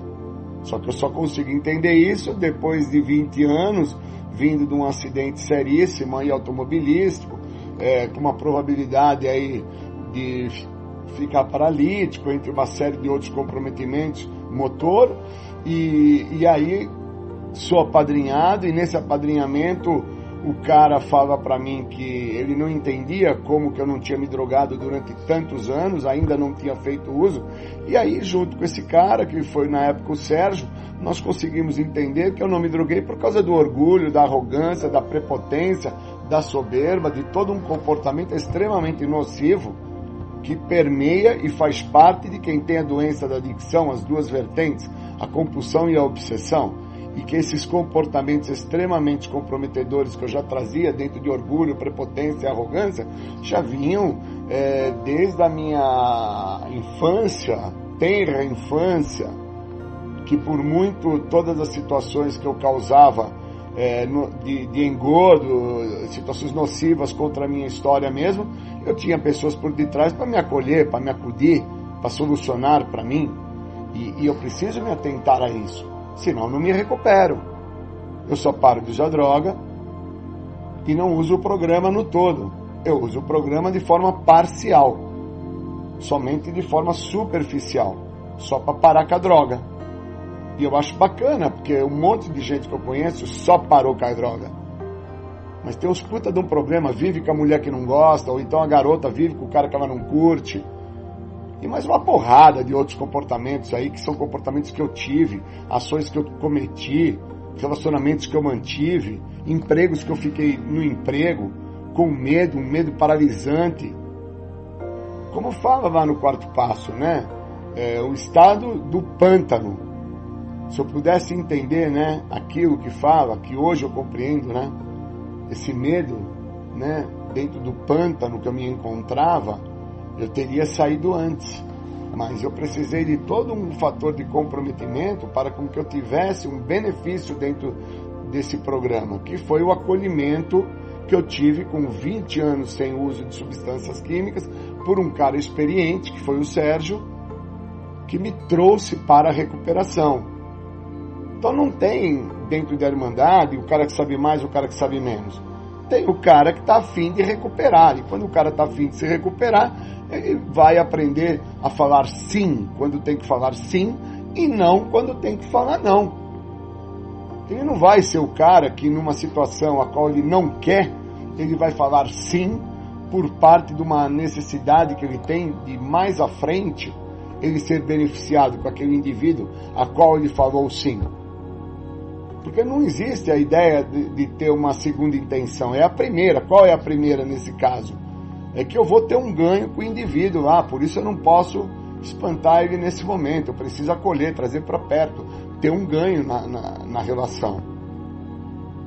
E, e essa ideia da, do tempo, coragem para modificar as coisas que eu posso, me obriga a ter que olhar que eu posso me recuperar a partir do momento que eu vir a entender o que esse programa está me oferecendo, que é um estado de plenitude, é um estado de liberdade, até mesmo para falar não numa situação que vai me exigir para com que eu viva o programa e entenda o que fala lá no nono passo, no guia, sobre os três R's, onde eu vou ter que reparar o que eu estou a fazer, restituir a mim o que me falta, para que assim eu possa entrar em recuperação. Ó que lindo! Isso está no, no programa, isso está escrito, sacou? E eu, com 20 anos limpo, mal e porcamente, eu não sabia nem o que eu estava fazendo aqui. Mas uma coisa eu fazia bem aqui, enchia o saco dos outros, é, perturbava as meninas, é, queria ter a melhor moto, o melhor carro, a melhor bicicleta, o melhor tênis, eu queria, eu queria ter. Eu não entendia que aqui não é para ter porra nenhuma, aqui é para ser. E, e para ser, eu vou ter que fazer coisas, como fala na nossa literatura, que fala, você vai ter que ler a literatura mais de uma vez, e, é, falar no telefone com um companheiro por mais de uma vez, vai ter que pegar mais de uma reunião. Está escrito lá. Agora, se você só quiser parar de usar droga, só continuar voltando nesse negócio chamado Narcóticos Anônimos aí, volta lá no grupo lá, aí na sua miséria você coloca lá na sacolinha lá um real, acha que está até contribuindo, né, cara? Olha que absurdo, né? Acha que está até fazendo alguma coisa bacana e não está fazendo porra nenhuma. Porque não está trabalhando a tua mediocridade, a tua avareza, cara. O cara mesquinho. O cara que realmente não vai evoluir. Eu, eu esses dias atrás liguei para um amigo e falei para ele, cara, vamos fazer um negócio junto com umas pessoas que querem aprender a ler? Ele falou, o que seria, Júlio? Falei, se você me ajudar com a literatura, eu ensino eles a ler. E a resposta foi magnífica, porque eu junto com, a, com aquelas pessoas, né, que são pessoas de rua, e uma delas olhou para mim e falou assim, sem me conhecer ainda, né, direito, falou assim: "O senhor me promete uma coisa?" Eu falei: "O que, que seria?" Falou: "O senhor me promete que o senhor vai voltar aqui para a gente continuar a ler?" E aí eu não aguentei. E aí eu, eu tive uma crise de choro. Foi muito difícil para mim. Foi muito forte para mim. Porque eu estava olhando aquelas pessoas pensando que elas estavam a precisar do que eu acho que me falta, que é um, um, um bom pneu na bike, um bom tênis da Mizuno, um bom relógio da Garmin, uma boa roupa de borracha, para que eu me sinta parte do esporte que eu faço. E não é. O que me falta, por vezes, é a determinação, a coragem para usar o que eu tenho e fazer com o que eu tenho o melhor que eu posso no momento que eu me encontro onde eu estou. E hoje, a coragem que eu tenho a falar a vocês que a recuperação ela é uma condição é, de evolução numa trajetória que ela tem início, meio e fim não é algo a qual eu não tenho que transpassar as fases. Eu vou ter que transpassar a fase do início do meu tratamento, vou ter que chegar ao meio do processo para que eu consiga chegar ao final. E o final do tratamento é a continuidade de forma intrínseca, que é de dentro para fora. É quando eu passo a levar a mensagem daquilo que está a funcionar para mim, como já funcionou para os outros que é o que o Sérgio fez comigo. Foi assim que o Sérgio me preparou, antes do óbito dele. E isso daí é algo que eu vou levar o resto da minha vida. Ele me fez entender que eu não estaria a me tratar, a me recuperar, se eu estivesse somente sem usar. Porque eu estaria a me comparar, eu estaria a justificar, a racionalizar, a questionar. Por que, que um cara tem um carro X? Por que, que eu não consigo tal carro? Por que, que o fulano viaja para fora do país? Por que, que eu não consigo viajar? E aí eu fiquei por muito tempo dentro da, das reuniões presenciais e também um pouco dentro da plataforma, trazendo as partilhas do Tá Foda, né? que fazem parte dessas reuniões que vocês chamam de reuniões de sentimento, que eu acho que tem um nome mais bonito para nomeá-las, reuniões de lamentação. É um porre, é um saco a lamentação, né? E a partilha do tá foda, né? Na reunião de lamentação é a partilha do tá foda, né? Boa noite, companheiros. Hoje tá foda, acordei, tá foda, viu, gente? Com a minha esposa tá foda, lá com o meu empregador muito, tá muito foda. O meu carro hoje deu um problema porque tá foda. E boa noite, bons momentos, fiquem com Deus, tá foda. Valeu, companheiros. Essa partilha do tá foda. Nem o desgraçado sabe o que, que tá foda na porra da vida dele. Nem o cara sabe o que tá foda. Né? E o que tá mais foda é ficar com um cara que não entende que a perda do senso de limite é o estado de loucura dele. E ele repete que cometer as mesmas coisas é um ato da insanidade. Cometer as mesmas coisas é burrice, né? Porque já foi mostrado pro cara que aquilo que ele está vendo na frente dele tem formato de cocô, né? Aquilo que ele está olhando que tem formato de cocô é, tem cor de cocô. A textura é de cocô. O cheiro é de cocô. Aí o cara vai lá, passa o dedo, põe na boca e. É merda. Ah, é merda mesmo. É merda, é merda mesmo. Então nós estamos com puta de um problema, né? Eu, o cara e a puta que pariu do, do Palmeiras, do Corinthians, de todos os times que estão com puta de um problema. Porque o cara tá frequentar o programa, o programa e está a fazer do jeito dele. O jeito que não funcionou. E eu fiz isso. Sem coragem, sem um pingo de coragem, a qual o programa proporciona, o estado de liberdade, né? O programa proporciona, né, um processo de transcender em cima das dificuldades de fundo emocional que eu tenho e entender o que me cabe. E sem coragem para reconhecer quem eu estava sendo, então eu fiquei dentro da construção do personagem que eu trouxe desde o primeiro dia que eu chego até o vigésimo ano a qual eu fazia tempo. Né?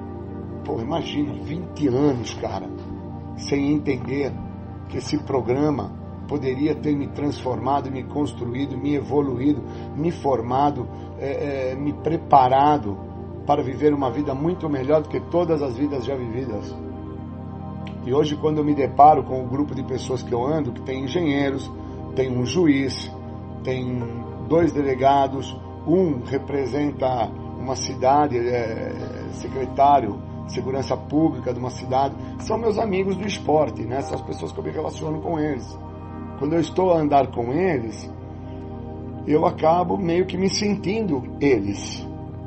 Isso é muito ruim, porque eu perco a minha identidade naquele momento.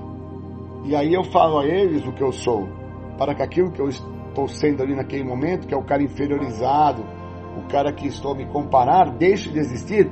E quem esteja lá com eles no pedal, ou quem esteja com eles nadando ou correndo a maratona, seja o Julinho. Quem é o Julinho?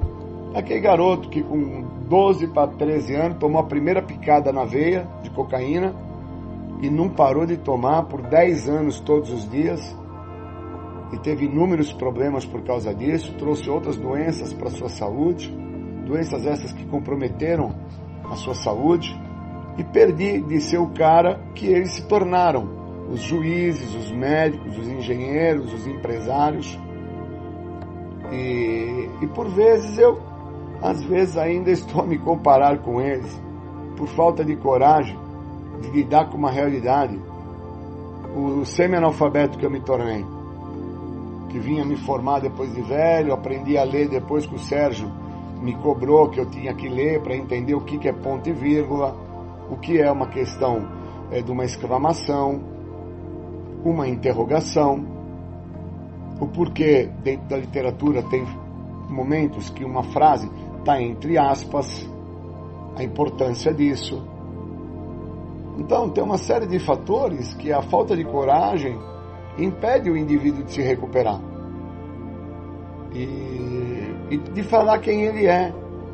Então eu, eu, criei dentro dessa Irmandade alguns amigos muito legais, pessoas que eu gosto muito, é, acho super válido a minha relação com estas, a troca que eu tenho com as mesmas, é, o quanto nós somos é, íntegros um com os outros, por parte dos mesmos reconhecerem que ficaram aí por um longo período dentro da Irmandade e as preocupações que eles tinham eram efêmeras.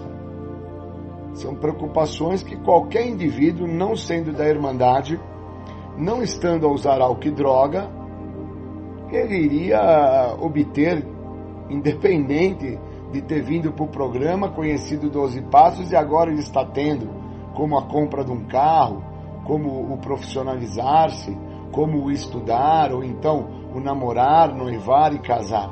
Qualquer indivíduo na face da Terra, nesse universo que fazemos parte, só ele não está a se drogar, não está a beber, que vai sobrar uma condição socioeconômica para ele, vai ter o tênis, vai ter o relógio, vai comprar uma, uma, um boné bacana, vai fazer uma viagem para o exterior, vai conhecer um novo idioma, novas culturas. E, e a falta de coragem quando eu chego até o meu vigésimo ano não me, permi, não me permitiu, não me deu condição para chegar no programa. Faltou. Faltou, envelheci, né, cara? Envelheci, perdi. Nesse momento eu perco, não estou a ganhar, estou perdendo, porque não evoluí emocionalmente. Continuei sendo aquele garoto que estava lá tomando baque, e, e aí vem hepatite, vem outros problemas. E a falta de maturidade emocional junta. E aí quando eu tenho que quando eu tenho que lidar com o que eu sou, eu não consigo. Mas esse poder maior que nós chamamos, alguns denominam como Deus, ele coloca pessoas no caminho que vão pôr, que ele coloca essas pessoas que são poderes maiores e que vão fazer com que a minha pessoa, que foi assim que me aconteceu, pudesse entender que existe um poder superior. E, e esses poderes maiores me deu a condição de interpretar esse poder superior através da fala delas e me transformou. Então eu sou um, cara aí, um coroa, né? Focado aí dentro do que o programa tem a oferecer hoje, vivendo esse processo aí de uma questão de moral forte, né? Uma questão de, de entender os perigos e, e não me permitir mais ficar a sofrer da doença. Entendendo que ter a doença é diferente de ser a doença. Eu tenho ela. Já que eu tenho, existem recursos para detê-la, existem recursos para tratá-la. E uma vez utilizando-me desses recursos, eu detenho aí essa ideia do medo que me paralisa, que me compromete. E acabo, é, de uma certa forma, é, exacerbando, né, dando, dando vida a um estado de coragem, né, uma condição de realmente entender que eu cheguei aqui e que agora, onde eu me encontro, eu posso vir a viver uma vida muito melhor do que todas as vidas que eu já vivi até agora. Sejam estas limpas ou aquelas que eu achava que eram bacana quando eu estava a me injetar. Então eu queria agradecer alguns amigos que eu tenho da Irmandade, alguns companheiros que eu gosto muito que estão aí junto comigo, nessa minha trajetória de, de tempos aí de recuperação, onde os mesmos eu percebo a evolução, percebo o comprometimento, percebo é, o valor que alguns passaram a dar ao programa quando entenderam que aqui não era para parar, aqui é para não voltar a usar. Queria agradecer, obrigado, uma boa noite a todos, valeu, até mais, valeu. Júlio. Obrigada, Valeu, Júlio. Júlio. Tamo junto. Tchau, compartilha. Obrigado pelo tempo.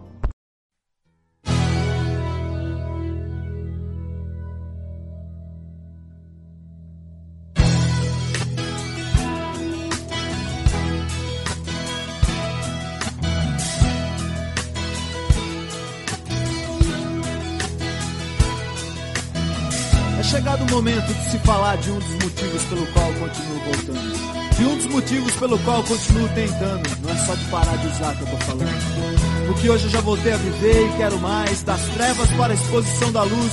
Uma nova maneira de viver é o que hoje me conduz. E através dessa nova maneira de que eu continuo tentando. Tentando ser um filho melhor, tentando ser um marido melhor, um namorado melhor, tentando ser um pai melhor ou até quem sabe, apenas um amigo melhor. E através do programa que eu aprendi que é possível fazer um pouco melhor do que tudo que eu já fiz. É preciso apenas continuar tentando e não desistir, pois essa vida é uma eterna tentativa.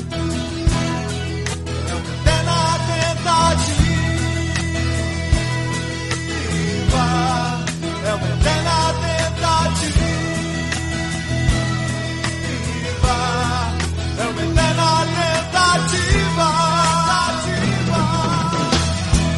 Direitos autorais daqueles que continuam tentando depois de muitos anos. Daqueles que continuam voltando depois de muitos anos para dizer para quem tá chegando que realmente funciona. Dentro dos que continuam voltando, incluo o padrinho com muito amor e um grande abraço. Pessoas que vêm me ajudando a viver um dia de cada vez. Só por hoje eu não tô mais sozinho, só por hoje eu tô com vocês. Só por hoje o caminho que eu sigo tem mais passos além dos meus. Pessoas que continuam tentando e multiplicando a mensagem que diz que é possível parar de usar, perder o desejo de usar e encontrar uma nova maneira de viver. Só por hoje eu não preciso ser mais controlado pelo meu passado. É só continuar voltando, é só continuar tentando. Pela tentativa.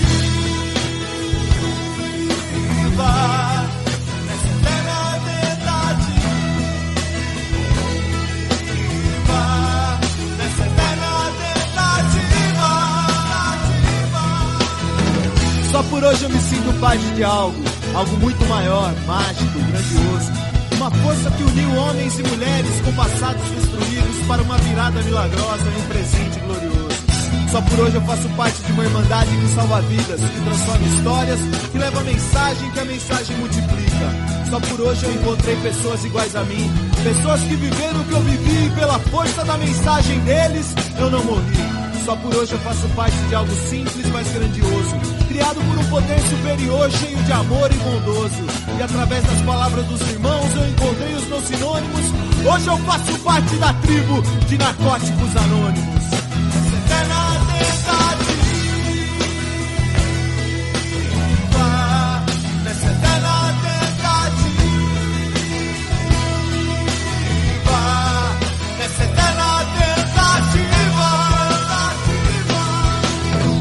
Só por hoje eu encontrei as pessoas que faltavam em minha vida. Só por hoje eu encontrei a minha tribo, o meu povo, como diria o velhinho. A tribo dos tatuados, a tribo dos mal compreendidos, a tribo dos discriminados. Mas eu prefiro lembrar da tribo do abraço, do momento mais próximo de dois corações. A tribo do só por hoje, a tribo da eterna tentativa, a tribo que faz um instante de silêncio para aquele que vai chegar, a tribo que faz um instante de silêncio pensando no adicto que tá sofrendo. A tribo que faz um instante de silêncio pensando nos pais, nas mães, namorados, namoradas, irmãos e irmãs desesperados a procurar onde aquela pessoa tão amada está. A tribo que faz um instante de silêncio pensando nas pessoas que estão desesperadas agora por mais uma dose. A tribo que faz um instante de silêncio que chega onde ninguém consegue chegar. Um instante de silêncio que chega embaixo das pontes, no meio do mato, nas mansões, nas casas ou no bar. Um instante de silêncio que chega onde ninguém pode chegar. Que chega no coração do adicto em qualquer lugar. Um instante de silêncio para que eles não morram sem tentar. Um instante de silêncio para que eles não morram sem conhecer os caminhos.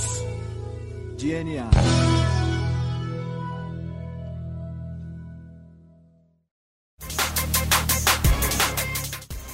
Voltamos a apresentar programa Independência, a voz da recuperação.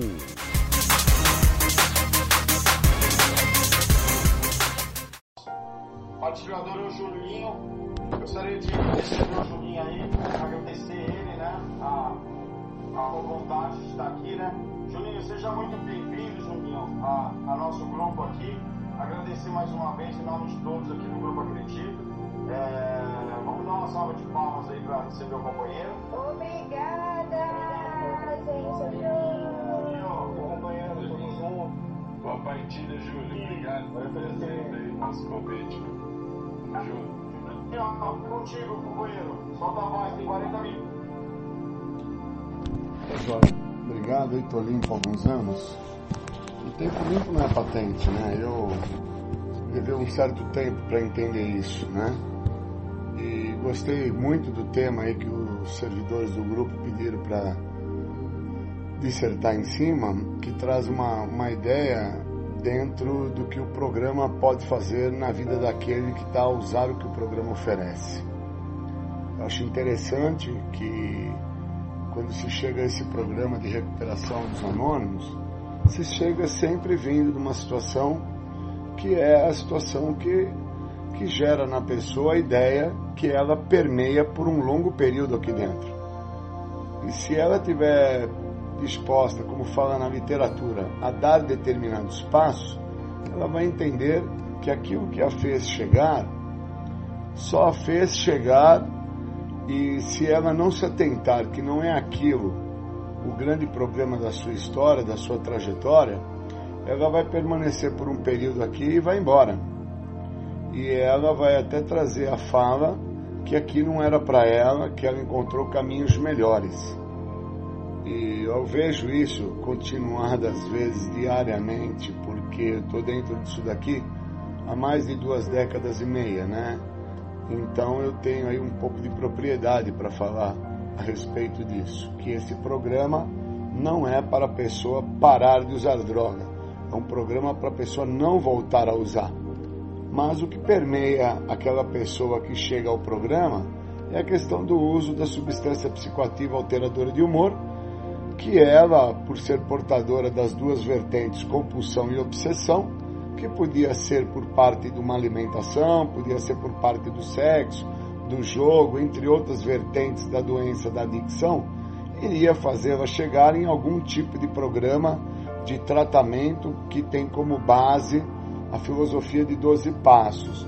E aí, se ela permanecer aqui dentro e entender o que ela veio fazer, ela é uma apta candidata a perceber que não era para com que ela parasse aquilo que de primeiro momento se mostrou a ela de forma nociva e com isso ela passar a ter alguns ganhos através do programa e um destes ganhos está dentro do tema que o grupo trouxe para com que eu pudesse trazer uma fala em cima, que é a ideia de coragem para modificar as coisas que eu posso. Eu acredito muito que a, a ideia da expressão coragem é uma, uma questão de moral forte. Coragem é, é algo de moral muito forte, né? É uma questão que quando a pessoa se encontra dentro de uma manifestação de perigo, ela precisa de algo para combater aquela situação. E o programa de passos faz com maestria essa situação. Ele, uma vez utilizado pela pessoa na íntegra e a pessoa entendendo que esse programa vai funcionar para ela com o que o programa tem a oferecer a ela e não com o que ela acredita que ela tem a oferecer ao programa. E para isso eu levei 20 anos. Levei 20 anos aqui dentro das irmandades, aí dentro dos neuróticos, dentro dos alcoólicos, dentro dos narcóticos, acreditando que o que eu tinha a oferecer ao programa era de suma importância para o programa. E aí eu venho a me atentar que eu não tinha nada para oferecer, porque um cara que já tinha múltiplos anos dentro do programa e ainda se auto-apadrinhava, ele nem entendia o que ele estava a fazer dentro do programa, porque o programa ele já te mostra ao momento que se entra dentro do programa que começamos por pedir ajuda e que se tem uma maneira desse programa não vir a dar certo, seja em qualquer área, pode ser na área alimentar, na área financeira, na área sexual, é a pessoa querer fazer com que esse programa funcione a ela, né, a pessoa envolvida na situação, por conta própria, sem a necessidade de pedir ajuda ou de um direcionamento. Então, por um longo período eu fiquei aqui dentro a encher o saco das pessoas, né? Como eu já tinha sido excluso de forma social da minha casa, dos locais que eu frequentava, dos locais que eu me relacionava, como ali já não tinha mais condição de permanecer, não dava para permear dentro de locais onde as pessoas já tinham é, me dado a, o intimato para que eu não voltasse lá, quando eu chego em Narcóticos Anônimos, essa ideia do abraço, do acolhimento, salva de palmas, seja bem-vindo, fica com a gente, nossa, adorei esse negócio. Porque aí eu não preciso me atentar para que, que esse programa funciona. Eu vou ficando aí e vou aí criando aí um relacionamento superficial aí com as pessoas. Até acho que é uma situação legal, é, não acho que seja de todo mal, mas depois de um certo tempo aqui dentro eu começo a entender que eu não iria permanecer. E isso acontece não é só comigo, é com muitas pessoas. Elas começam a sacar quem são as pessoas que estão aqui dentro por parte de se comparar, né? E quando eu estou a me comparar, eu me mostro que eu não estou a me aceitar, e dentro da condição de não estar a me aceitar, eu começo a ver que esse local a qual eu estou frequentando não é muito positivo para mim, que eu preciso de um outro local.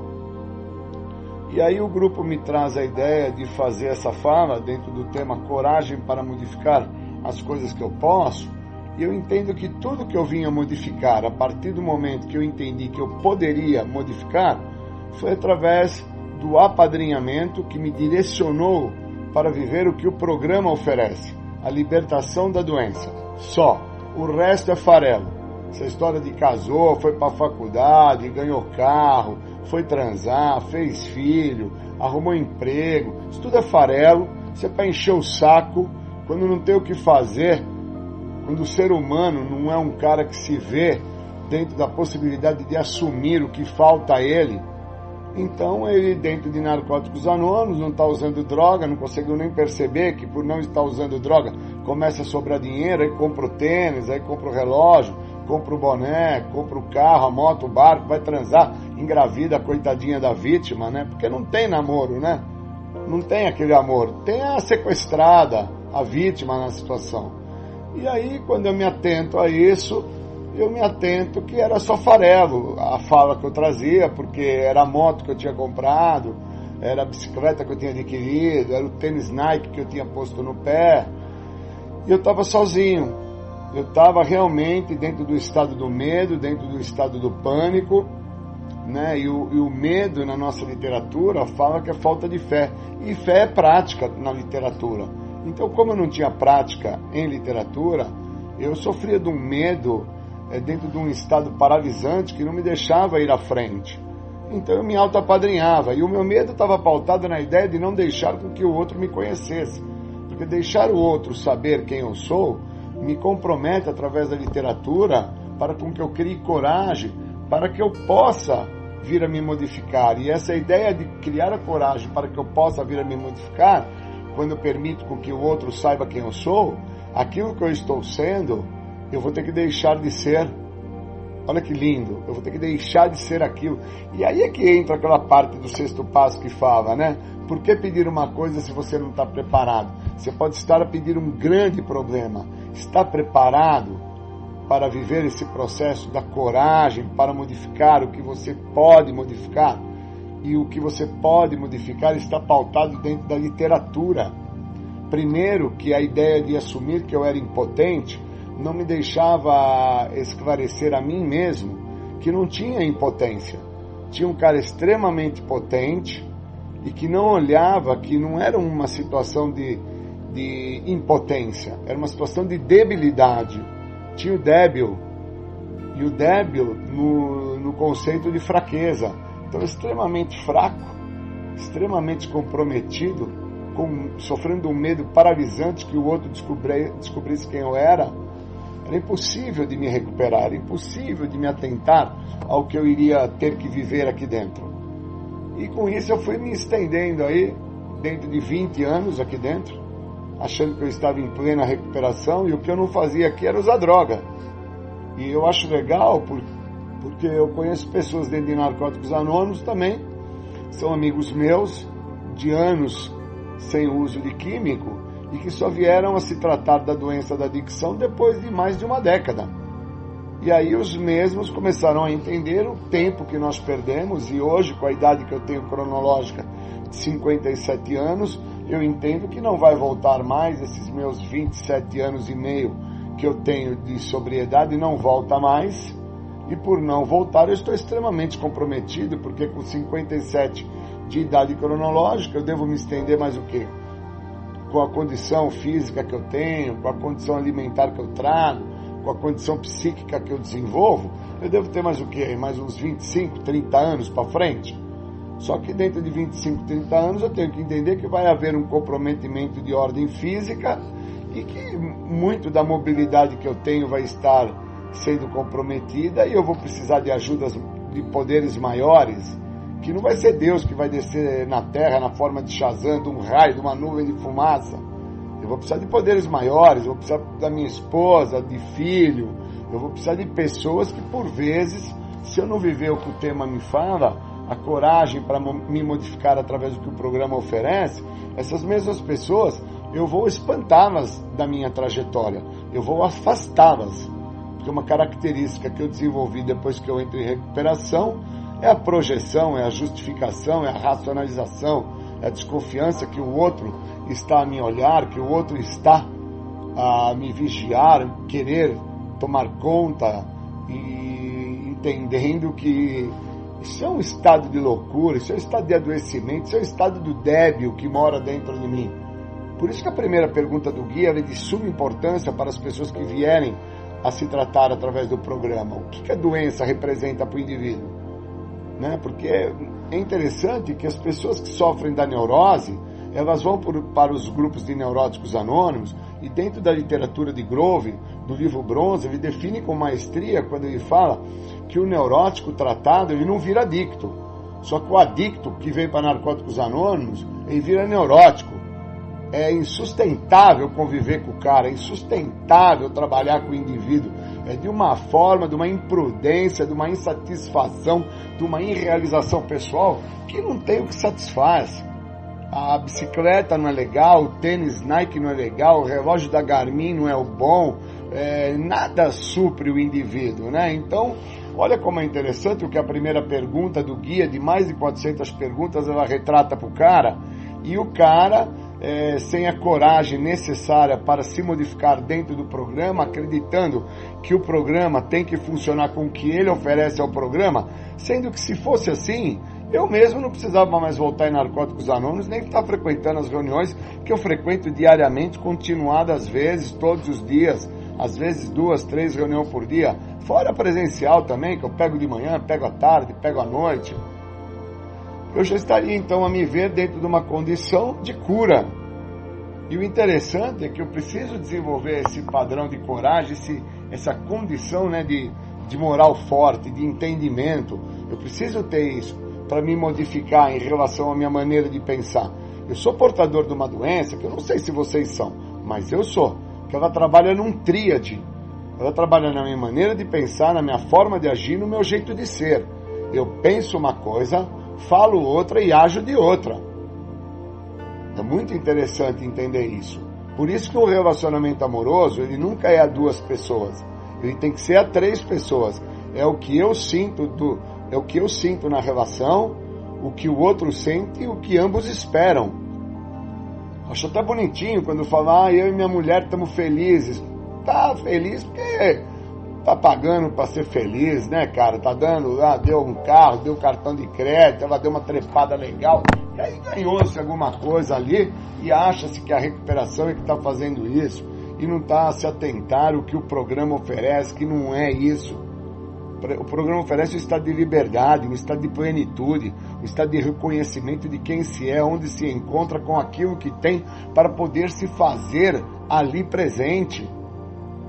Porque eu posso estar a comer uma pizza de mussarela, mas eu não gosto das azeitonas que tem na pizza, meu Deus.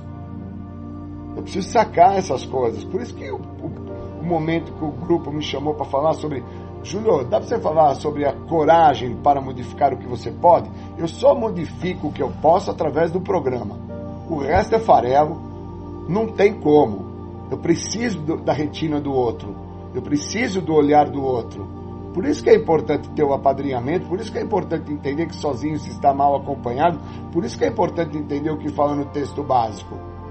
uma vez que se reconheça o estado de fraqueza, de impotência, que transcreve-se no dicionário o sentido da impotência como debilidade, uma vez que se reconhece-se o débil que se é, está escrito lá, por onde vai se começar, maluco? Começamos-se por pedir ajuda, que é o princípio de tudo. A parada é essa. Então o cara está aí dentro do programa aí há mais de 10 anos, 15 anos, que nem eu, 20 anos, sem saber onde se encontrava e dentro dessa ideia de não saber onde se encontrava, sem coragem para deter a doença, porque a doença não se está em mim é, dentro do que eu uso. Eu sou usuário de injetável. A doença está dentro de tudo que antecede o que vai me levar a fazer o uso do injetável. Eu preciso sacar isso. Porque eu tenho a doença, eu não sou a doença, eu tenho ela. E como eu tenho ela, eu tenho que entender o que eu tenho. É igual dor de dente. O cara vai no dentista porque ele entende que vai no dentista, o cara vai fazer uma obturação e vai ficar bacana. Se eu fosse dentista e o cara viesse sentar na minha cadeira para tratá-lo, eu ia abrir a boca do cara, ia identificar lá o que tinha que ser feito na obturação e eu ia falar para ele: eu sei como resolver a sua dor de dente. E aí o cara ia perguntar assim para mim: é mesmo, doutor? Como que o senhor iria fazer? Eu ia falar: te ensinando a não ser porco, porque você não usa escova de dente, você não passa o fio dental, você não faz um bochecho. Você é porco, cara. O teu problema não é que você está com uma obturação. Você tem um problema muito maior na tua história. Você termina de almoçar, não escova, não passa o fio dental, não usa um Listerine, você acredita que pode dormir depois de comer uma barra de chocolate, que o, o açúcar industrializado não vai te causar problemas maiores dentro da tua arcada dentária. Então o problema não está aqui para resolver a cárie. O problema está para te ensinar a deixar de ser porco. E uma vez que eu falasse isso pro cara, o cara ia sair da minha cadeira, nunca mais ia voltar no meu consultório dentário, por causa que eu ia resolver o problema dele, né, cara? Agora, por outro lado, quando eu pego o aparelho e faço a obturação, coloco uma massinha tal, eu acabei de ganhar um cliente eterno. E enquanto eu não entendia o que era a doença, eu não conseguia deter e continuava sendo um cliente eterno do cara que me vendia o barato, que eu destilava e punha para dentro da veia e achava que não pegava nada e que eu ia parar o dia que eu quisesse sem entender que o que estava a me fazer comprar o barato, destilar o barato e colocar o barato para dentro, era tudo que antecedia a minha trajetória a chegar na casa do cara, vai tocar campainha e o cara me chamar de sangue bom, fera, meu brother, meu irmão, chega junto, é nós, estamos parceiro. Então imagina, eu chego dentro de Narcóticos Anônimos, eu ganho abraço, beijo, é, tapa na bunda, um copo com café, uma bolacha, vamos comer uma esfirra, tamo aí, parceiro tal. Cara, fudeu, né, cara? Fudeu. Porque eu preciso me atentar o que, que esse programa tem para mim. Por que, que depois de ler o livro inteiro, na última página está escrito: a única coisa que esse programa vai te ofertar, promete e vai cumprir a libertação da doença, mané. E eu fico lá como mané desde o primeiro capítulo que fala sobre a doença o que é adicção, e vou passando capítulo a capítulo, e depois passo a passo, tradição em tradição, e mais será revelado, e vou passando todo o processo do livro, sem entender o que aquilo retrata, porque eu não tenho a coragem necessária para me modificar em relação ao que eu estava descobrindo sobre quem eu era, onde eu me encontrava, quando eu escutava alguns companheiros partilhando sobre a existência deles e as condutas nocivas que eles traziam para eles mesmos que às vezes os mesmos nem entendiam que estavam a partilhar sobre uma conduta extremamente nociva que eles estavam a fazer naquele momento, porque é, aquela questão do encanto, né? O cara, o cara chega em Narcóticos Anônimos e fica encantado. Os primeiros meses é um encanto só. O cara fica extremamente pautado dentro do encanto, mas o encanto acaba. O encanto acaba, e quando o encanto acaba, fudeu, porque o que, que eu vou fazer? O que, que eu tenho em mãos para lidar com a questão do encanto? Tanto que é, é mais ou menos como numa empresa, né? O cara quando chega na empresa, ele chega é, como office boy, sacou? Ele vem como office boy e tal, e aí ele recebe lá um aumento na empresa, né? Ele, ele, ele é motivado a subir de cargo. eles falam assim, ó, você era office boy, agora você vai ser contínuo, tá bom? E ó, o drogado é a mesma coisa, né? Ele chega em ato como drogado. E aí ele ganha um título, vira adicto, olha que belezinha. O cara chegou como drogado, drogado, maconheiro, bêbado, pudim de pinga, pé inchado e ganha um título. Olha que coisa bonita. Vira adicto, cara. Porra! E aí a literatura vem e, e deixa claro pro cara, quando ele faz a leitura, que se tem uma coisa que vai assolar ele no percurso, vai ser fama, prestígio e poder. A fama que ele vai obter por não estar usando, o prestígio que vai ser a condição da onde ele frequenta, a maneira como ele se relaciona, e o poder que vai ser o dinheirinho que vai sobrar para ele. Isso vai assolar, vai assolar o indivíduo. Mas no meu caso só me assolou com 20 anos limpo, né? Porque até os 20 anos a preocupação era o carro, a moto, o barco, a lancha, a puta, o travesti, o tênis, o chinelo, o boné, o relógio, tudo externo, né? Nada interno. Porque eu queria que o programa funcionasse com o que eu estava oferecendo ao programa. E o programa me mostra depois que ele não precisa de nada que eu tenha a oferecer. Porque se eu tivesse algo a oferecer para o programa, eu não precisaria ter chego ao programa. Essa é a sacada.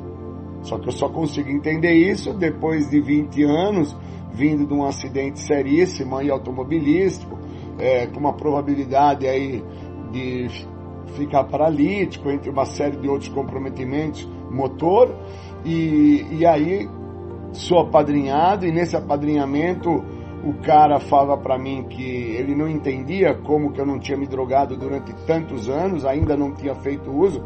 E aí, junto com esse cara, que foi na época o Sérgio, nós conseguimos entender que eu não me droguei por causa do orgulho, da arrogância, da prepotência, da soberba, de todo um comportamento extremamente nocivo que permeia e faz parte de quem tem a doença da adicção, as duas vertentes, a compulsão e a obsessão e que esses comportamentos extremamente comprometedores que eu já trazia dentro de orgulho, prepotência e arrogância já vinham é, desde a minha infância, tenra infância, que por muito todas as situações que eu causava é, no, de, de engordo, situações nocivas contra a minha história mesmo, eu tinha pessoas por detrás para me acolher, para me acudir, para solucionar para mim. E, e eu preciso me atentar a isso senão não me recupero. Eu só paro de usar droga e não uso o programa no todo. Eu uso o programa de forma parcial, somente de forma superficial, só para parar com a droga. E eu acho bacana, porque um monte de gente que eu conheço só parou com a droga. Mas tem uns puta de um problema, vive com a mulher que não gosta, ou então a garota vive com o cara que ela não curte e mais uma porrada de outros comportamentos aí, que são comportamentos que eu tive, ações que eu cometi, relacionamentos que eu mantive, empregos que eu fiquei no emprego, com medo, um medo paralisante. Como fala lá no quarto passo, né? É, o estado do pântano. Se eu pudesse entender, né, aquilo que fala, que hoje eu compreendo, né? Esse medo, né, dentro do pântano que eu me encontrava, eu teria saído antes. Mas eu precisei de todo um fator de comprometimento para com que eu tivesse um benefício dentro desse programa, que foi o acolhimento que eu tive com 20 anos sem uso de substâncias químicas por um cara experiente, que foi o Sérgio, que me trouxe para a recuperação. Então não tem dentro da Irmandade o cara que sabe mais o cara que sabe menos. Tem o cara que está afim de recuperar. E quando o cara está afim de se recuperar, ele vai aprender a falar sim quando tem que falar sim e não quando tem que falar não. Ele não vai ser o cara que, numa situação a qual ele não quer, ele vai falar sim por parte de uma necessidade que ele tem de mais à frente ele ser beneficiado com aquele indivíduo a qual ele falou sim. Porque não existe a ideia de, de ter uma segunda intenção, é a primeira. Qual é a primeira nesse caso? é que eu vou ter um ganho com o indivíduo lá, por isso eu não posso espantar ele nesse momento, eu preciso acolher, trazer para perto, ter um ganho na, na, na relação.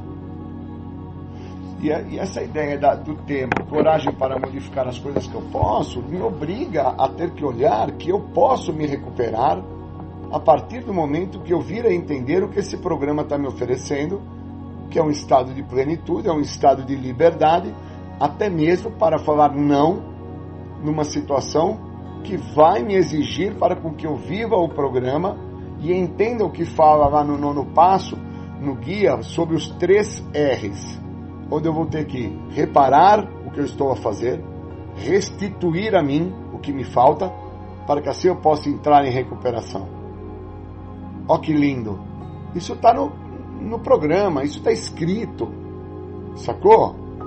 E eu, com 20 anos limpo, mal e porcamente, eu não sabia nem o que eu estava fazendo aqui. Mas uma coisa eu fazia bem aqui, enchia o saco dos outros, é, perturbava as meninas, é, queria ter a melhor moto, o melhor carro, a melhor bicicleta, o melhor tênis, eu queria, eu queria ter. Eu não entendia que aqui não é para ter porra nenhuma, aqui é para ser. E, e para ser, eu vou ter que fazer coisas, como fala na nossa literatura, que fala, você vai ter que ler a literatura mais de uma vez, e, é, falar no telefone com um companheiro por mais de uma vez, vai ter que pegar mais de uma reunião. Está escrito lá. Agora, se você só quiser parar de usar droga, só continuar voltando nesse negócio chamado Narcóticos Anônimos aí, volta lá no grupo lá, aí na sua miséria você coloca lá na sacolinha lá um real, acha que está até contribuindo, né, cara? Olha que absurdo, né? Acha que está até fazendo alguma coisa bacana e não está fazendo porra nenhuma, porque não está trabalhando a tua mediocridade, a tua avareza, cara. O cara mesquinho, o cara que realmente não vai evoluir. Eu, eu esses dias atrás liguei para um amigo e falei para ele, cara, vamos fazer um negócio junto com umas pessoas que querem aprender a ler? Ele falou, o que seria, Júlio? Falei, se você me ajudar com a literatura, eu ensino eles a ler. E a resposta foi magnífica, porque eu junto com, a, com aquelas pessoas, né, que são pessoas de rua, e uma delas olhou para mim e falou assim, sem me conhecer ainda, né, direito, falou assim: O senhor me promete uma coisa? Eu falei: O que, que seria? Falou: O senhor me promete que o senhor vai voltar aqui para a gente continuar a ler? E aí eu não aguentei. E aí eu, eu tive uma crise de choro. Foi muito difícil para mim. Foi muito forte para mim. Porque eu estava olhando aquelas pessoas pensando que elas estavam a precisar do que eu acho que me falta, que é um, um, um bom pneu na bike, um bom tênis da Mizuno, um bom relógio da Garmin, uma boa roupa de borracha, para que eu me sinta parte do esporte que eu faço. E não é. O que me falta, por vezes, é a determinação, a coragem para usar o que eu tenho e fazer com o que eu tenho o melhor que eu posso no momento que eu me encontro onde eu estou. E hoje, a coragem que eu tenho a falar a vocês que a recuperação ela é uma condição é, é, de evolução numa trajetória que ela tem início, meio e fim. Não é algo a qual eu não tenho que transpassar a, as fases. Eu vou ter que transpassar a fase do início do meu tratamento, vou ter que chegar ao meio do processo para que eu consiga chegar ao final. E o final do tratamento é a continuidade de forma intrínseca, que é de dentro para fora. É quando eu passo a levar a mensagem daquilo que está a funcionar para mim, como já funcionou para os outros, que é o que o Sérgio fez comigo. Foi assim que o Sérgio me preparou, antes do óbito dele. E isso daí é algo que eu vou levar o resto da minha vida. Ele me fez entender que eu não estaria a me tratar, a me recuperar, se eu estivesse somente sem usar. Porque eu estaria a me comparar, eu estaria a justificar, a racionalizar, a questionar por que, que um cara tem um carro X, por que, que eu não consigo tal carro, por que, que o fulano viaja para fora do país, por que, que eu não consigo viajar. E aí eu fiquei por muito tempo dentro da, das reuniões presenciais e também um pouco dentro da plataforma, trazendo as partilhas do Tá Foda, né? que fazem parte dessas reuniões que vocês chamam de reuniões de sentimento, que eu acho que tem um nome mais bonito para nomeá-las, reuniões de lamentação. É um porre, é um saco a lamentação, né? E a partilha do tá foda, né? Na reunião de lamentação é a partilha do tá foda, né? Boa noite, companheiros. Hoje tá foda, acordei, tá foda, viu, gente? Com a minha esposa tá foda, lá com o meu empregador tá muito, tá muito foda. Meu carro hoje deu um problema porque tá foda. E boa noite, bons momentos, fiquem com Deus, tá foda. Valeu, companheiros. Essa partilha do tá foda. Nem o desgraçado sabe o que, que tá foda na porra da vida dele. Nem o cara sabe o que tá foda. Né? E o que tá mais foda é ficar com um cara que não entende que a perda do senso de limite é o estado de loucura dele.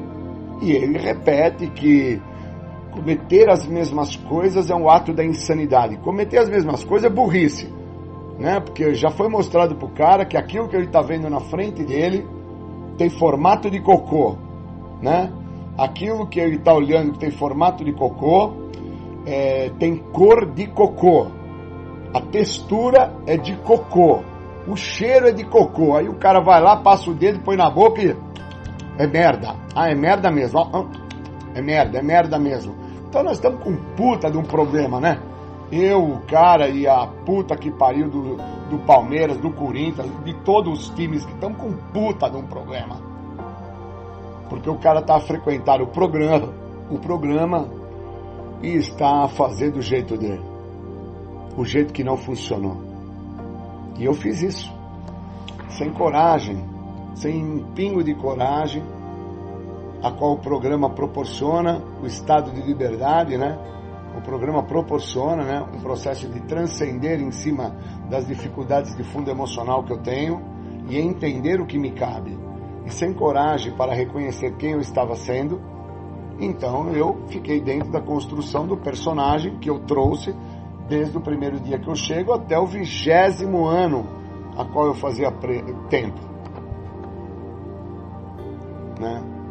Pô, imagina, 20 anos, cara, sem entender que esse programa poderia ter me transformado, me construído, me evoluído, me formado, é, é, me preparado para viver uma vida muito melhor do que todas as vidas já vividas. E hoje, quando eu me deparo com o grupo de pessoas que eu ando, que tem engenheiros, tem um juiz, tem dois delegados, um representa uma cidade, é, secretário segurança pública de uma cidade, são meus amigos do esporte, né? São as pessoas que eu me relaciono com eles. Quando eu estou a andar com eles, eu acabo meio que me sentindo eles. Isso é muito ruim, porque eu perco a minha identidade naquele momento. E aí eu falo a eles o que eu sou, para que aquilo que eu estou sendo ali naquele momento, que é o cara inferiorizado, o cara que estou a me comparar, deixe de existir e quem esteja lá com eles no pedal, ou quem esteja com eles nadando ou correndo a maratona, seja o Julinho. Quem é o Julinho? Aquele garoto que com 12 para 13 anos tomou a primeira picada na veia de cocaína e não parou de tomar por 10 anos todos os dias e teve inúmeros problemas por causa disso, trouxe outras doenças para sua saúde, doenças essas que comprometeram a sua saúde e perdi de ser o cara que eles se tornaram: os juízes, os médicos, os engenheiros, os empresários. E, e por vezes eu, às vezes, ainda estou a me comparar com eles, por falta de coragem de lidar com uma realidade.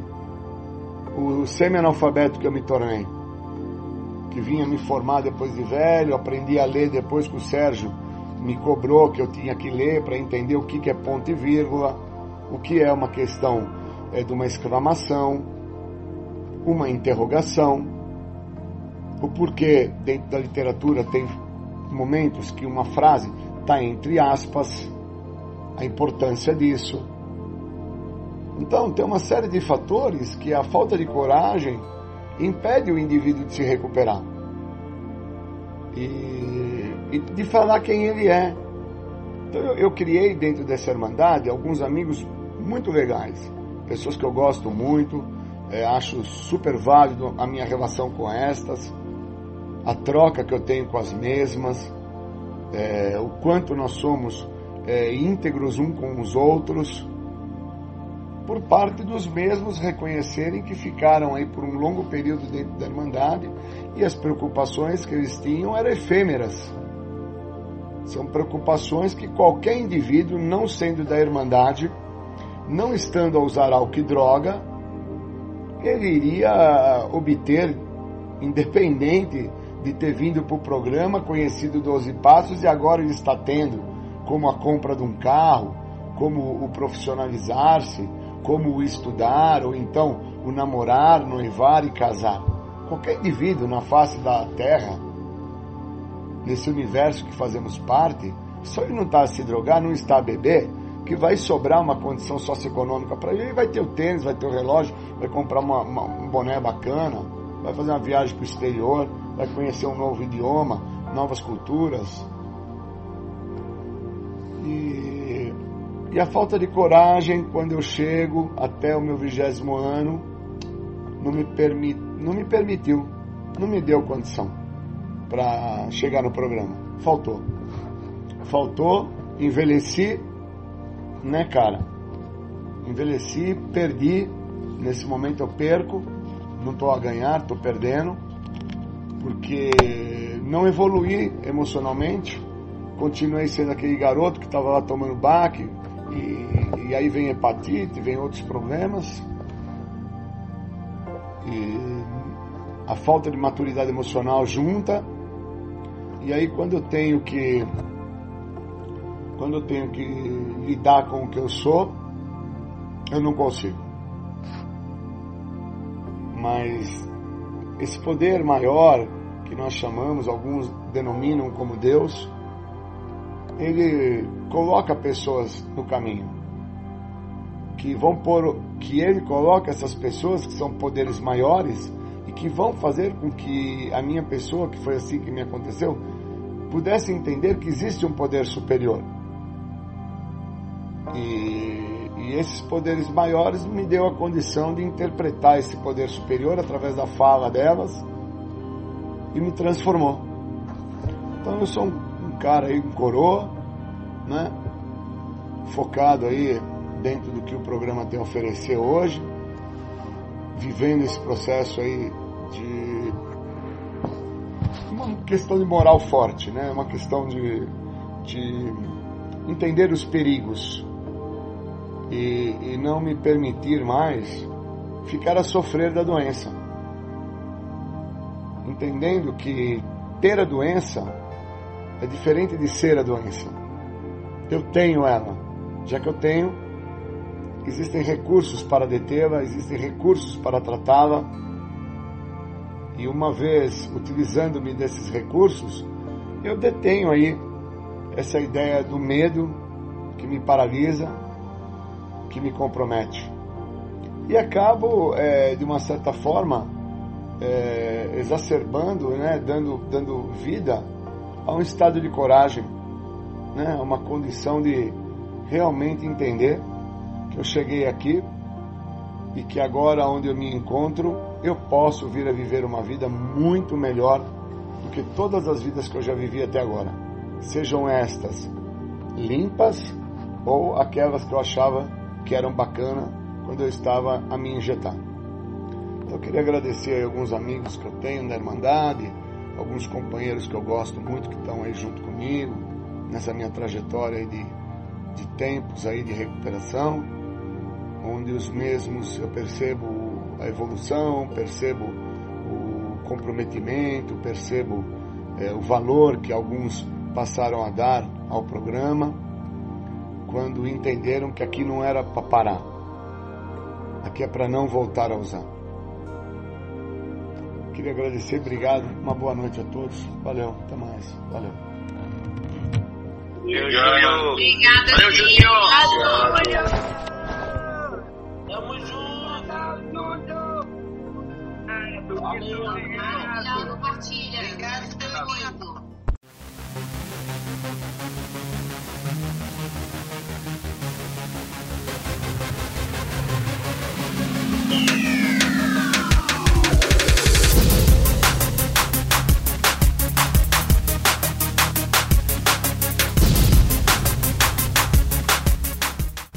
Você ouviu o programa Independência Voz da Recuperação. Até domingo que vem com mais informações a respeito de alcoolismo, de adicção e todo o universo da dependência química. Até mais, tchau, tchau, muito obrigado.